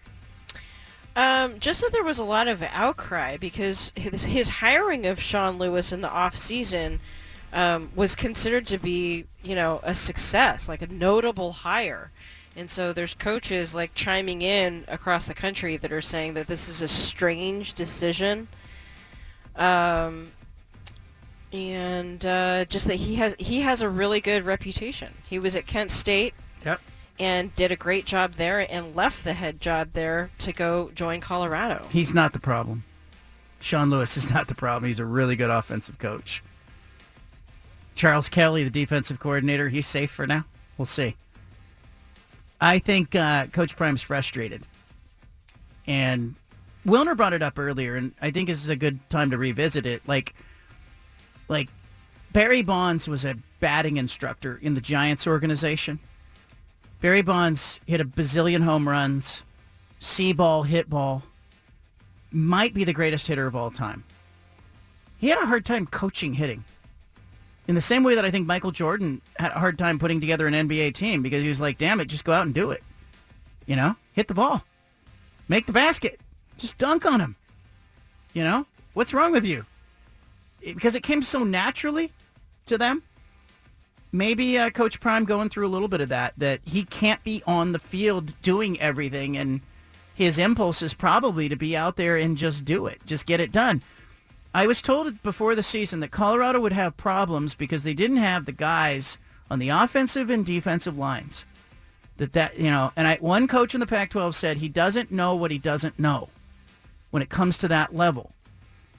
Arizona State's Kenny Dillingham told me right before the season. I said to Kenny Dillingham, "Do you have the guys?" And he said, "We're going to find out. I don't know."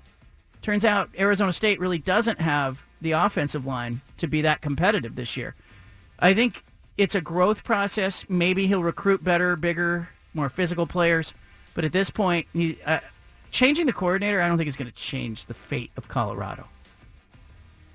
It sounds like a dad who's frustrated that his kid's getting sacked. I was just going to say that. How much of this do you think has to do with the conversations he's having with his son who's getting sacked and just knocked around? Had seven game? times UCLA sacked him last week. But can't doesn't Shedeur know it's not Sean Lewis's fault?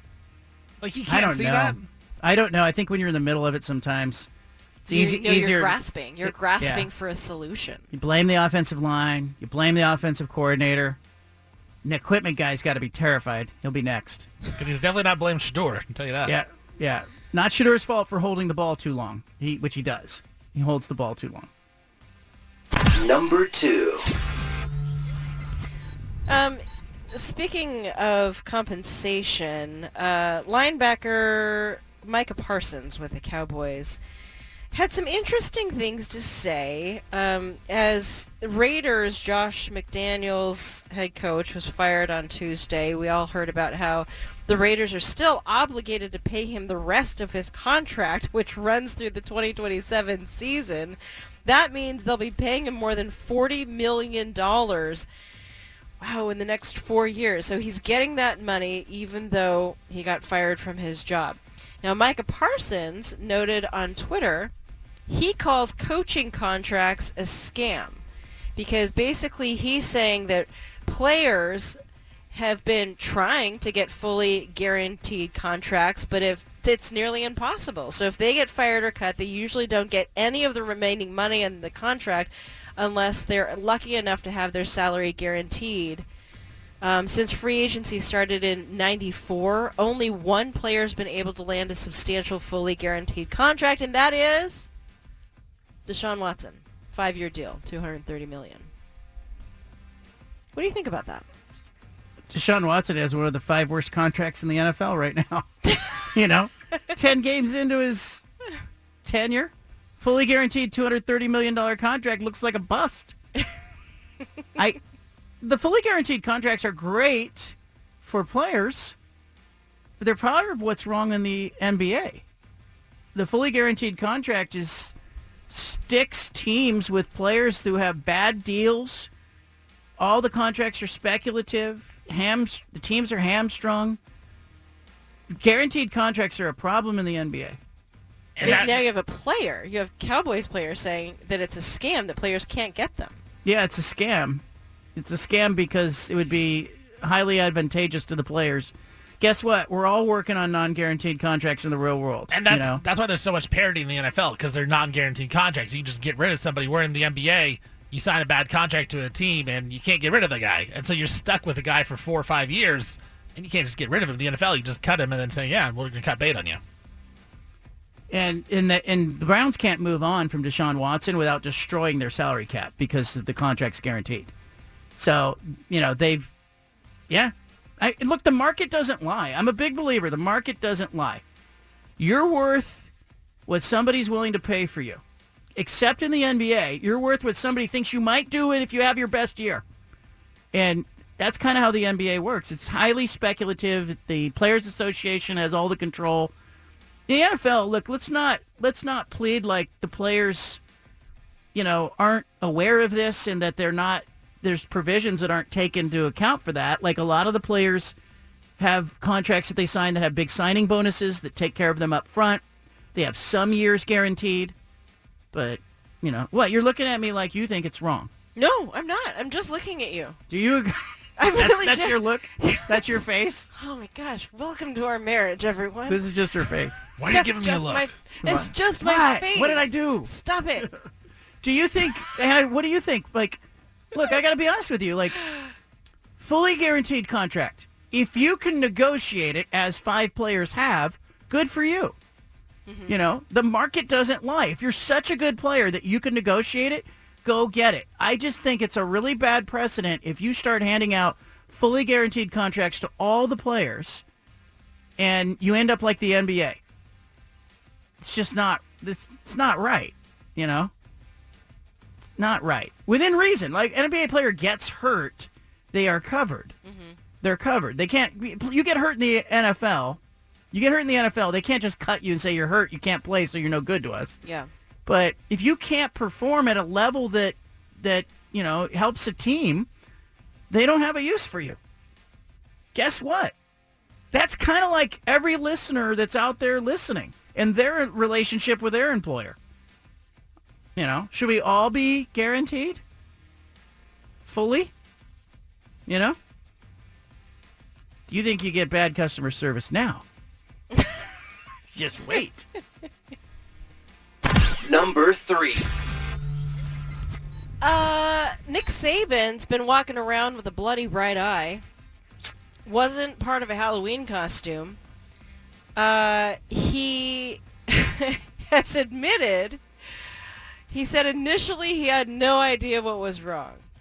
But then he found out that it was a wound in his eye that he got from yelling at his players. Like he popped a blood vessel in his eye. And the doctor told him that you, you basically got this from yelling. You busted a blood vessel in your eye from yelling too much. Settle down. This isn't like Bob Costas's red eye during the Olympics, right? The pink eye thing. No, yeah. Remember that had its like own Twitter handle. That thing made my eyes water. Yeah. Ugh. You can't no. have that on TV. No, this looks pretty bad too, though. Like it's it's really red. It's not pink. It's like red. He It's blew a gasket. Bloody eye. He blew a gasket. blew a gasket. Yeah. No way around that. What did his players do?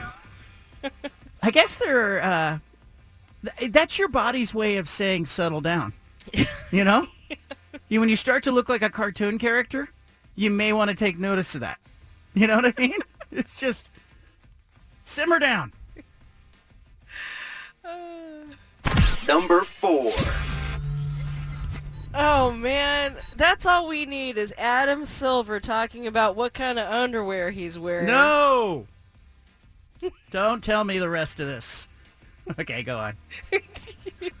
well, the NBA has this new collab with Kim Kardashian and her Skims underwear brand. Mm-hmm. They did release wonderful photos of people like Nick Bosa sporting the underwear. And the line did millions of dollars in sales in just minutes after the launch. But now Adam Silver is saying, like he's literally doing an interview today or yesterday and saying, I'm not going to show you, but I am wearing Skims right now and I'm I good. strongly recommend I'm them good, to Adam. everyone. I'm good. That'll be the next part of the campaign. Adam Silver. You know how they, they say if you're going to give a speech in front of a room, you should, you know, picture everyone in their underwear. People will say things like that. Yes. Like when you're s- saying that, you said the name Adam Silver and underwear, and I could see him immediately in his tidy whities. And then you said Kim Kardashian, and you said Bo- Nick Bosa, and I was seeing all these people in their underwear as you're doing it, like very visual. I'm very, I'm a very visual person. Like I can see it. I don't need that. Are, then you said millions of dollars. Like Millions Are people that easily minutes. influenced by?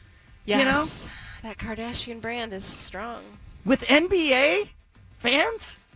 Someone bought them. I don't know who bought them. Maybe it's women buying them for their men because the women go, well, if I buy you these underwear, you'll look like Nick Bosa.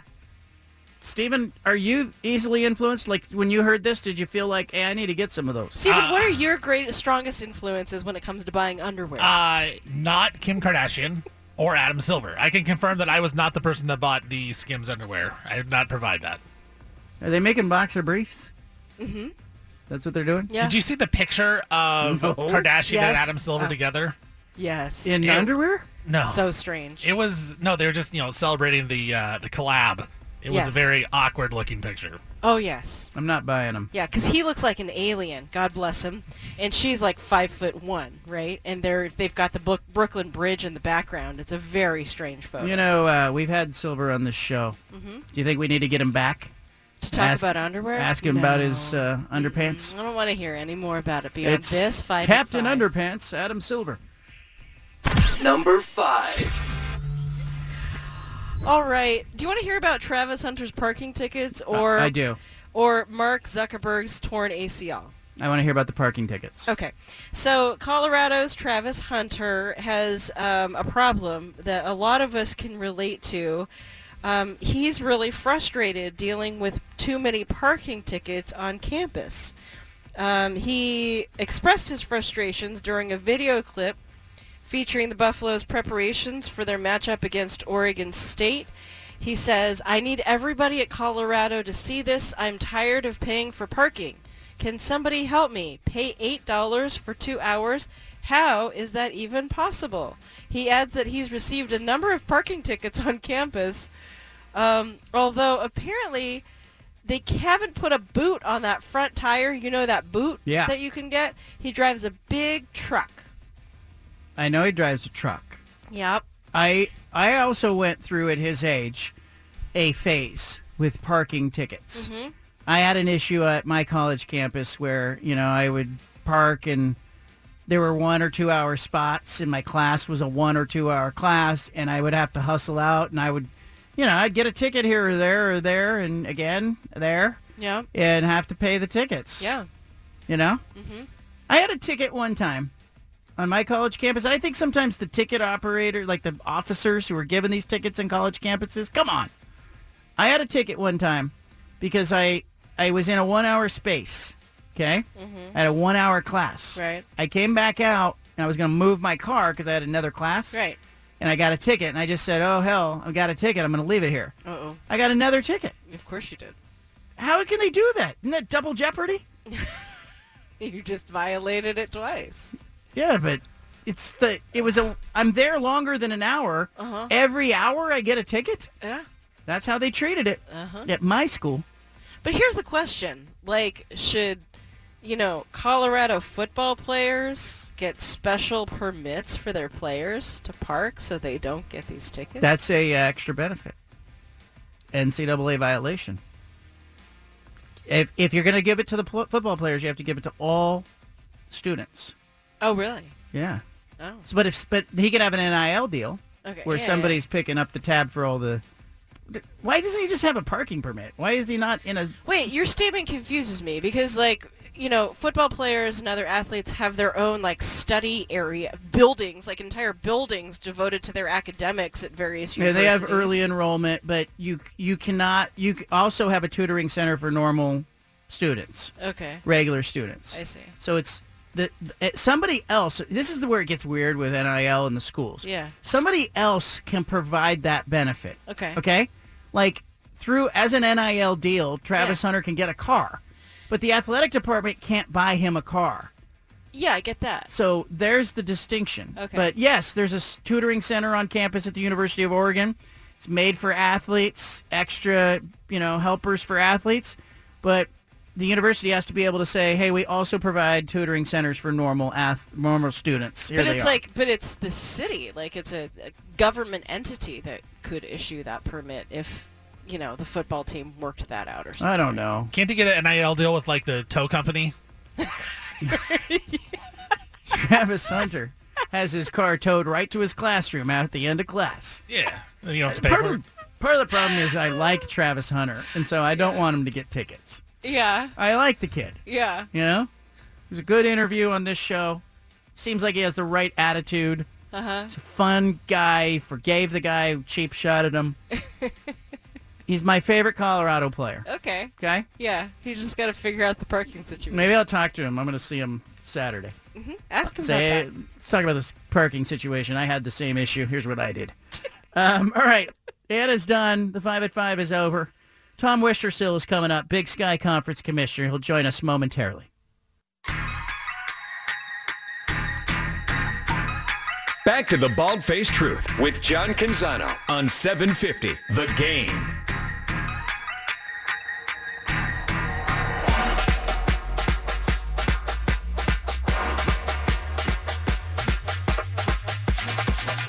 Our next guest is Tom Wistrcill. He is the commissioner of the Big Sky Conference. Been talking a lot of Big Sky football this season with Bruce Barnum. The uh, Vikings are on the road this weekend. They are at UC Davis, uh, 4 o'clock Saturday. The game will be on ESPN Plus. The Big Sky Conference has got some games on regular ESPN this season as well. Wistrcill here to talk about it. How you doing? How's the football season going for you guys? Boy, it's been a great season, John. Always fun to be with you. Just a couple of bald guys talking. So There we go. a good conversation as always. Give me an idea. Um, you know, when you look at kind of your premier football games uh, this year, obviously you got teams at the top of the standings, but what did it mean to you guys to have some games on ESPN and, and, and that TV partnership? You know, it's a great partnership. Uh, you know, we've uh, we're in year three of that deal now, and uh, for us to be able to showcase our teams uh, on the linear network on E ESPN two on Saturday nights has been really good. You know, I mean, I I know people have talked for years about Pac-12 after dark, and so we've kind of decided it's now Big Sky after dark. So it's worked out great. Um, you know, the way I look at it is, you know, we've got nationally competitive programs, four teams ranked in the top 10. And uh, so for us to showcase the talent level and the coaching and that of the Big Sky to a nationwide, nationwide audience is huge. I've, I've told our presidents and ADs because sometimes they're like, ah, you know, we got to start a game at, you know, 7.30 p.m. on a Saturday night in October. And I'm like, you just got to remember, you know, in the second half, every bar east of the Mississippi has that game on. And there's not many games on at, you know, 11 o'clock, 12 o'clock on the East Coast. But Big Sky football is on, and that's pretty special for us. So it's been a wonderful tool from a recruiting standpoint for the Big Sky. Tom Wistrcill with us. The um, trickle down effect of realignment. Have you guys in the Big Sky felt any of the movement that's happening in major college football in particular?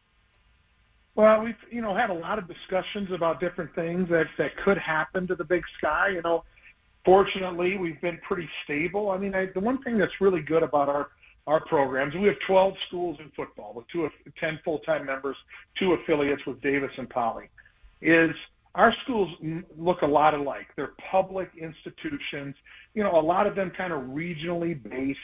Um, we have some big schools with, with big, you know, state names and city names in them, but um, but nonetheless, you know, kind of a regionally focused. So, you know, obviously we're watching closely what's going on with the Pac-12 and the Mountain West, and kind of really anxious, just like you are, to see the way that kind of plays out here over the next few months. But um, you know, I think the great thing about our schools is we know who we are. We're very proud of that. And uh, our goals are in front of us as we continue to grow as a conference and help our institutions along. It used to be that the payday games that some of the uh, Big Sky members would get were around 250, 300,000. Then they started creeping towards 4 and 500,000 and I saw one recently at 650,000. Is the market for games uh, you know against Big Sky teams escalating and I only frame it with Rob Mullens at Oregon saying hey, there's a really limited number of schools in the in the western part of the United States that we can play in non-conference games and not have to travel across the country to get to get those games. Yeah, no, you're exactly right. It, it is escalating, and that's a good thing, obviously, for everybody. And we appreciate Rob, and he's a friend of mine, and and uh, and Oregon and the other schools that schedule our teams. And and uh, we're fortunate though that the revenues continue to increase. You know, expenses for these programs. You know, when we, you know, I think they're just beginning to scratch the surface for like Washington and Oregon and and some of the others that are going to have to travel across the country many times a year. So they have to start kind of watching their watching their budget. So rather than paying, you know, Nevada 1.3 million to come to, you know, to come to um, to Oregon, they can pay, you know, Portland State 675, 700, something like that. Still get a good local opponent. The money stays in the state, and they can save a little bit of money that they're going to send all of those teams across the country. So we think there's some benefit there to us and our institutions, and it's something we've talked about as recently as a couple of weeks ago at our uh, athletic directors meetings. The NIT decision recently, uh, the changes to the procedures and policies don't seem that they're uh, favorable to conferences like the Big Sky or the MAC or some other places. What what do you make of that? Uh, well, quite frankly, John, it's a real kick in the teeth to every one of our programs. That's the best way I can put it. You know, for for that decision to happen a week before the season starts, you know, we look forward to that along with 26 other conferences, and and you know that was a decision made to protect six conferences and their interests and and the revenue piece. And you know what? I I understand the decision um, and the impact financially of the future of the tournament. So so I can I can understand that. You know, I'm a member of the men's basketball selection committee, so we talk about that stuff. But the timing of the decision is just really really hard for us because you know we have such a competitive conference. When you come to Boise to our conference tournament, there's no guarantee that that champion from the regular season who who played a really tough schedule and traveled you know on commercial airlines all over the western U.S secured the one seed. They don't have an easy road to win the championship and cut down the nets and go into the NCAA tournament. So, so you know that that you know second, if they finish second or if they don't make the finals, whatever, that opportunity to play in the NIT has been huge for us as a conference because we never. When else would we get some of those games? Last year, Eastern Washington, number one seed, lost their first game of the conference tournament went to the NIT and they won in Pullman at Washington State. That's a huge win for Eastern Washington. So it's just really disappointing for us to get those things taken away. And then, like I said, for it to happen the week before the game goes, there's really no excuse on the timing. And uh, myself, along with 26, uh, 25 other commissioners, are very disappointed in that. A lot of the decisions that we're seeing made um, in the name of revenue fly in the face of the mission of higher education. And this is this is an example of it. How do you protect that element or that mission in higher education in a world in athletics now that is fueled by TV money and ambition? It's a really, really good question, Ron. John, really good, uh, good um, discussion point right there. And uh, quite frankly, I'm not sure you can. You know, it used to be that you know, when we talked about APR and graduation rates and and uh, you know, and we we we try to have some accountability to you know to the student athletes as well as the athletic departments to, to help help these young men and women graduate. And when you continually you know chase the money, um, like many in college athletics has done, and uh, and I don't begrudge them for their decisions, but but it is kind of hard to defend. Um, when you know a lot of the decisions don't make sense other than financially. And uh, so you know I, I'm a little afraid uh, of what the future of college athletics looks like five, ten years from now, and and what happens there because we have kind of lost our way. And you don't hear people talking about, hey, look at all the student athletes we're graduating, and and look at the opportunities we're providing them to grow as as young men and women, and and that gets lost in this uh, the chase for the almighty dollar and uh, to win that national championship in the CFB. And so, like I said, it's hard to defend uh, it. Uh, you know, now I say that also knowing that when I go to campus and I see our student athletes and I get a chance to interact with them, you know, the future is really bright for us. We got great people, great young men and women that are competing and, and graduating and, and, and, and good academically as well on our campuses. Um, but it is it is hard to defend when you're asking the you know the uh, the baseball team from the former Pac-12 schools to fly across the country and and uh, I saw the other day you know like Miami football is playing at Cal in a conference game next year yeah. and yeah. I looked I looked it up and that's a 44 hour drive um, right. for, the, for the equipment truck so so uh, uh, there's a lot in my answer there but the bottom line is I think whenever you've decided to always chase the almighty dollar you're not going to end up in a really good position. Tom Wistrcill with us, Big Sky Conference Commissioner. You are on the Division One Men's Basketball Committee. You recently had a meeting, I think just a couple days ago, in Phoenix about this. What kinds of things are you guys talking about right now? So we talked about a number of things from uh, you know beginning discussions as far as you know do we want to look at expanding the playoff bracket and you know it was it was a good discussion you know we're a long ways away from a decision there. So we talked about that. We talked about kind of verifying our selection procedures, uh, you know, as we go into the basketball season of knowing kind of what we're looking at. Uh, we toured the stadium where the Final Four will be and, and drove around throughout the other venues where, where different uh, uh, activities will be during the Final Four. So this is kind of the pre-visit to the Final Four we make every year, and uh, and then we have good discussion. I, you know, there's 12 of us on the on the committee, all with different backgrounds, all care deeply about college basketball, and you know, one of the great things besides the relationships you forge with these people, some of them I've known for 25, 30 years, but um, others I'm just kind of meeting through the process. But you know, nobody wears any school gear everybody is just there as a member of the basketball committee and is hyper focused on what's the best thing for division one men's college basketball and we talk about that all the time of collectively as a group how do we move this forward and what's the correct route so uh, good good day and a half of meetings down there in phoenix and uh, you know the season starts monday so everybody's pretty fired up All right, we're excited for a big weekend of football. I'm curious to see how Portland State plays at UC Davis. Uh, you got a big slate in the Big Sky all weekend. I, you know, I appreciate you coming on with us, Tom, and we'll get you back on as uh, as the season unfolds. always happy to come on john and uh, good luck to you and uh, keep up the great work we'll talk to you soon All right, thank you, Tom Wistrcill. He is the commissioner of the Big Sky Conference and a member of the uh, NCAA basketball committee. Stephen, he agree, he agrees with you. You don't like the NIT changes either. Yeah, no, I don't like it. Especially the timing, like he said, was terrible. But I, I, I just think for these smaller schools and these smaller conferences, like getting to the NIT and playing a big time school, like he said, Eastern Washington played Washington State. Like that's a big game for them. You know, being a guy that went to Concordia when we played Oregon in the exhibition, like that's a big game for me. Even though they beat us, it's a game I want to play. So I'm with them, man. I, it's just bad timing. I think it's just all about looking at the biggest schools and trying to get the most dollars out of it. Yeah, I think that they're money hungry, and they they will go after the NCAA tournament next. You be sure of this. This is a precursor to the Power Four trying to close the loop on at-large teams and automatic bid teams from small conferences. You better believe that they're going to come after the NCAA tournament field next. All right, leave it here. Some parting thoughts. Uh, I wrote about the general today. I'll close the loop on it next.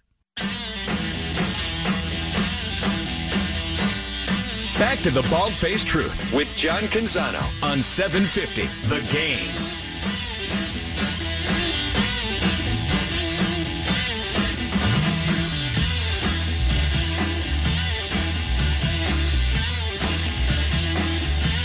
For those of you who are reading me now at johncanzano.com, uh, you know that if you uh, have a free subscription or a paid subscription, when I write, you get it delivered immediately to your email inbox. It's in real time. It's waiting for you at your convenience. Um, I'm really enjoying the writing endeavor. I think I've talked a lot about that. Like for those of you out there who own small businesses or maybe you're self-employed, you know, you know the adrenaline rush of uh, working for yourself and going to work for yourself and betting on yourself and the connection that readers have directly to me now is uh, wild. I love it. I love that the readers who are getting my daily writing can reply to it and comes right to me, uh, having good conversations. Uh, the comment section is really, um, I think, you know, I used to think the comment section at the newspaper and was a cesspool, and it was.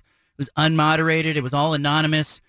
The people who are commenting and reading are people who want to be there and are engaged in it and are invested in it. And uh, a majority of them are using their real names. And I, I just love it. I love how much better that experience is for everybody. And there have been very few Yahoos in the last, what, uh, 16 or 17 months or however long this thing has uh, been underway. I'm just blown away by it. I appreciate you if you're already subscribed. If you're not, check it out. You can go to johncanzano.com and check that out. I wrote about Bobby Knight this morning. I told some stories about Knight on the radio show earlier this week and realized I still had more to say on the subject. And Anna had asked me, you know, what did I learn from Bobby Knight? And for people who don't know, I was 27 years old. It was really my first major beat. I had worked at a couple of small newspapers in California, uh, small daily papers, and I was covering things like high school sports and community colleges and little league games. And occasionally I would get to go sit in the press box at Candlestick Park and I get to write about the 49ers. Like, you know, but I was writing at a paper like the Santa Cruz Sentinel, had a circulation of like 35 or 40,000 readers. Um, it was well read in the community that it was in, but largely the stories I was telling in that region had to do with people who lived in that region. I, I was getting to go to Candlestick Park as a kind of a bonus, you know, on a Sunday, go cover a 49ers game. And, and uh, one of the high schools in the region, Santa Cruz High School, had a terrific boys basketball coach, Pete Newell Jr. He was the son of Hall of Fame coach Pete Sr. Now, Pete Sr. had taken Cal to the national championship game in 1959 and had taken a Olympic team, U.S. team, to the gold medal in 1960 in Rome. And uh, Pete Newell was Bobby Knight's mentor. And it was fortunate for me because when I got the job, I had a couple of weeks' notice before I was take, flying out to Indianapolis and got then to driving to Bloomington and covering Indiana basketball. I uh, had a couple of weeks to kind of prepare and pack up and get ready. And part of my preparation really became about finding out more about Bobby Knight. What was I getting myself into? And people may have remember Bobby Knight as a guy who won three national championships.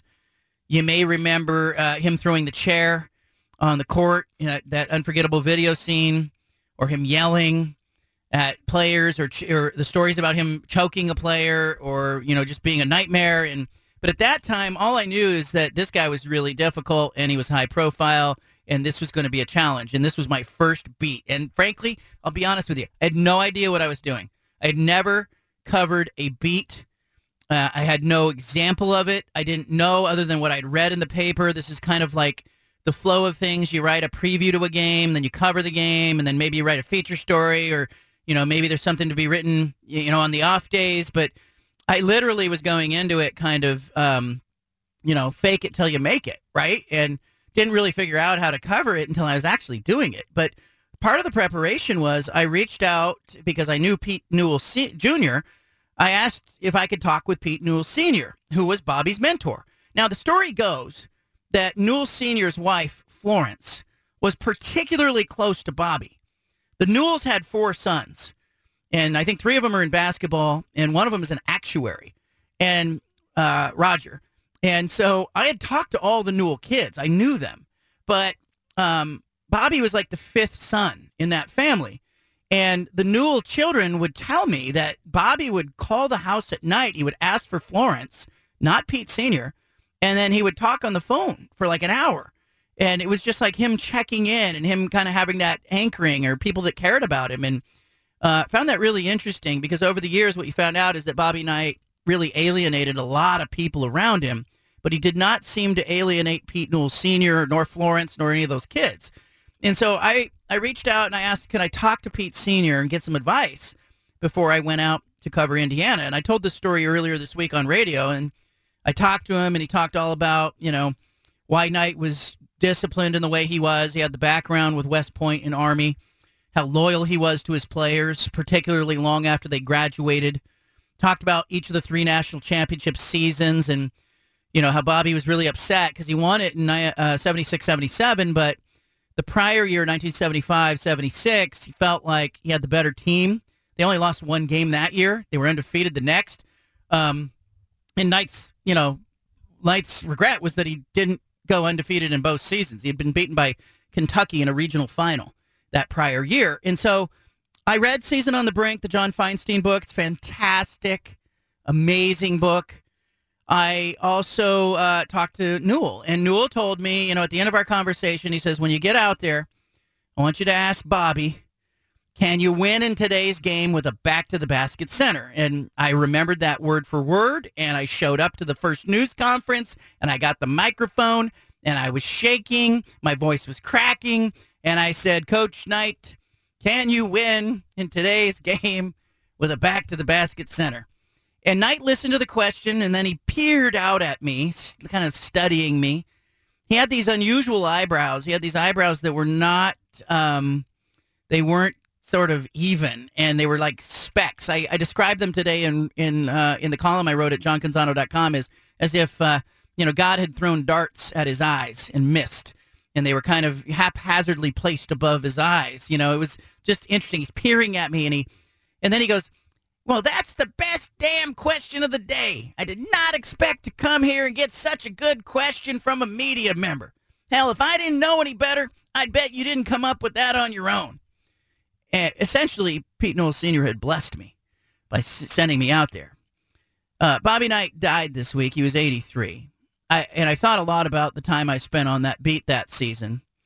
Um, Knight was a physically imposing person, six five, broad shoulders, white hair, those eyebrows, you know, and he he he put the riders in this uh, in these little tiny school desks in front of him, like students in a classroom. Uh, I really uh, mostly refused to sit in those chairs because I understood what was happening there. There was a dynamic that was at play. But Bobby Knight was complicated. He wasn't all good. He wasn't all bad, like, like maybe a lot of us. But I did expect to see folding chairs tossed and players terrified of him. But my memories of that season were mostly of a coach who was super demanding and intense and a really passionate teacher of the game and a guy who had no patience for nonsense. I can remember, you know, if you asked a bad question, if you asked a dumb question, he would let you know it. And I can remember one day asking him, he was going on and on about how his team at that juncture of the season, it must have been midway through the season, was was doing a really good job of taking what they learned in practice and then applying it in games. And I said, Coach, uh, are you getting good transfer from practice to games? And, and the last syllable went out of my mouth, and I was like, oh gosh, he just said that like two questions ago. And he just stared at me and he says, What the hell did I just say? you know, that and he was right. You know, he was right. Like he could be intentionally difficult. He could be verbally abusive or kind, depending on the mood he was in. I saw him throw a clipboard. I've also seen him put his arms around players in in tough moments. And uh, in one time after a game, you know, he sent two players who hadn't even played in the game to the news conference. It was a big bleep you to the media. He must have been mad about something. I can't even remember what it was about, but you know, Feinstein did a great job in season a season on the brink, capturing the essence of Bobby Knight. And if you haven't read the damn book, go read that book. But I also have to point out, like, I learned a lot from Bobby Knight. And I didn't really do a good job earlier this week talking about kind of what I learned. You know, the best coaches who have ever coached are terrific teachers. They're also they're also imperfect in their own ways. I saw that and I have seen that over the years with Chip Kelly and Mike Bellotti and Mike Riley and Maurice Cheeks and Nate McMillan. Coaches are all flawed. I mean, they're all trying to do the best and they're all working with what tools they have. But I'll tell you, one of the things that I got and I learned from Bobby Knight is I learned to pay attention to detail. I learned never to turn off my tape recorder. I learned to judge people through my own experiences, not what I'd read or seen on television. It's part of the reason why I don't like to read what others are writing or hear what others are saying about teams and players as much as I just kind of gather my own experience and then try to share that with my readers and my listeners. You know, Knight taught me how to deal with difficult people. He was difficult.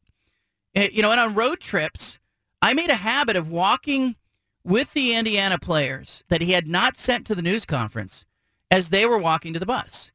And sometimes I got nothing, just conversation. And sometimes I got better quotes. And I really understood that over those months that I covered him in that season, I turned 27, 28 on that beat that season, that the best characters to write about are complex. They're flawed. They're occasionally misunderstood. I love reading Ernest Hemingway It's my favorite. Bobby Knight could have been in an Ernest Hemingway book. He's real. He's authentic. Dead at the age of 83. Probably not right for today's basketball game. Alienated people as much as he as much as he won them over. And in the end, I think um, complicated figure, but also genuine and real. And if we're being real, I think a lot of coaches out there show us what they are with their public persona, or maybe uh, they're there to just sort of acquiesce to the players. But I think the best coaches are ones that have principles. They uh, care about their players after they're gone. They uh, coach them on and off the court. And Bobby Knight did all of those things. I want you all to have a great weekend. The Bald Faced Truth is not here for a long time, just a good time. I will catch you on Monday. Big college football weekend. I can't wait to see how this goes this weekend. Ducks, Beavers, do you smell a 2 0 weekend for the teams in the state of Oregon? I do.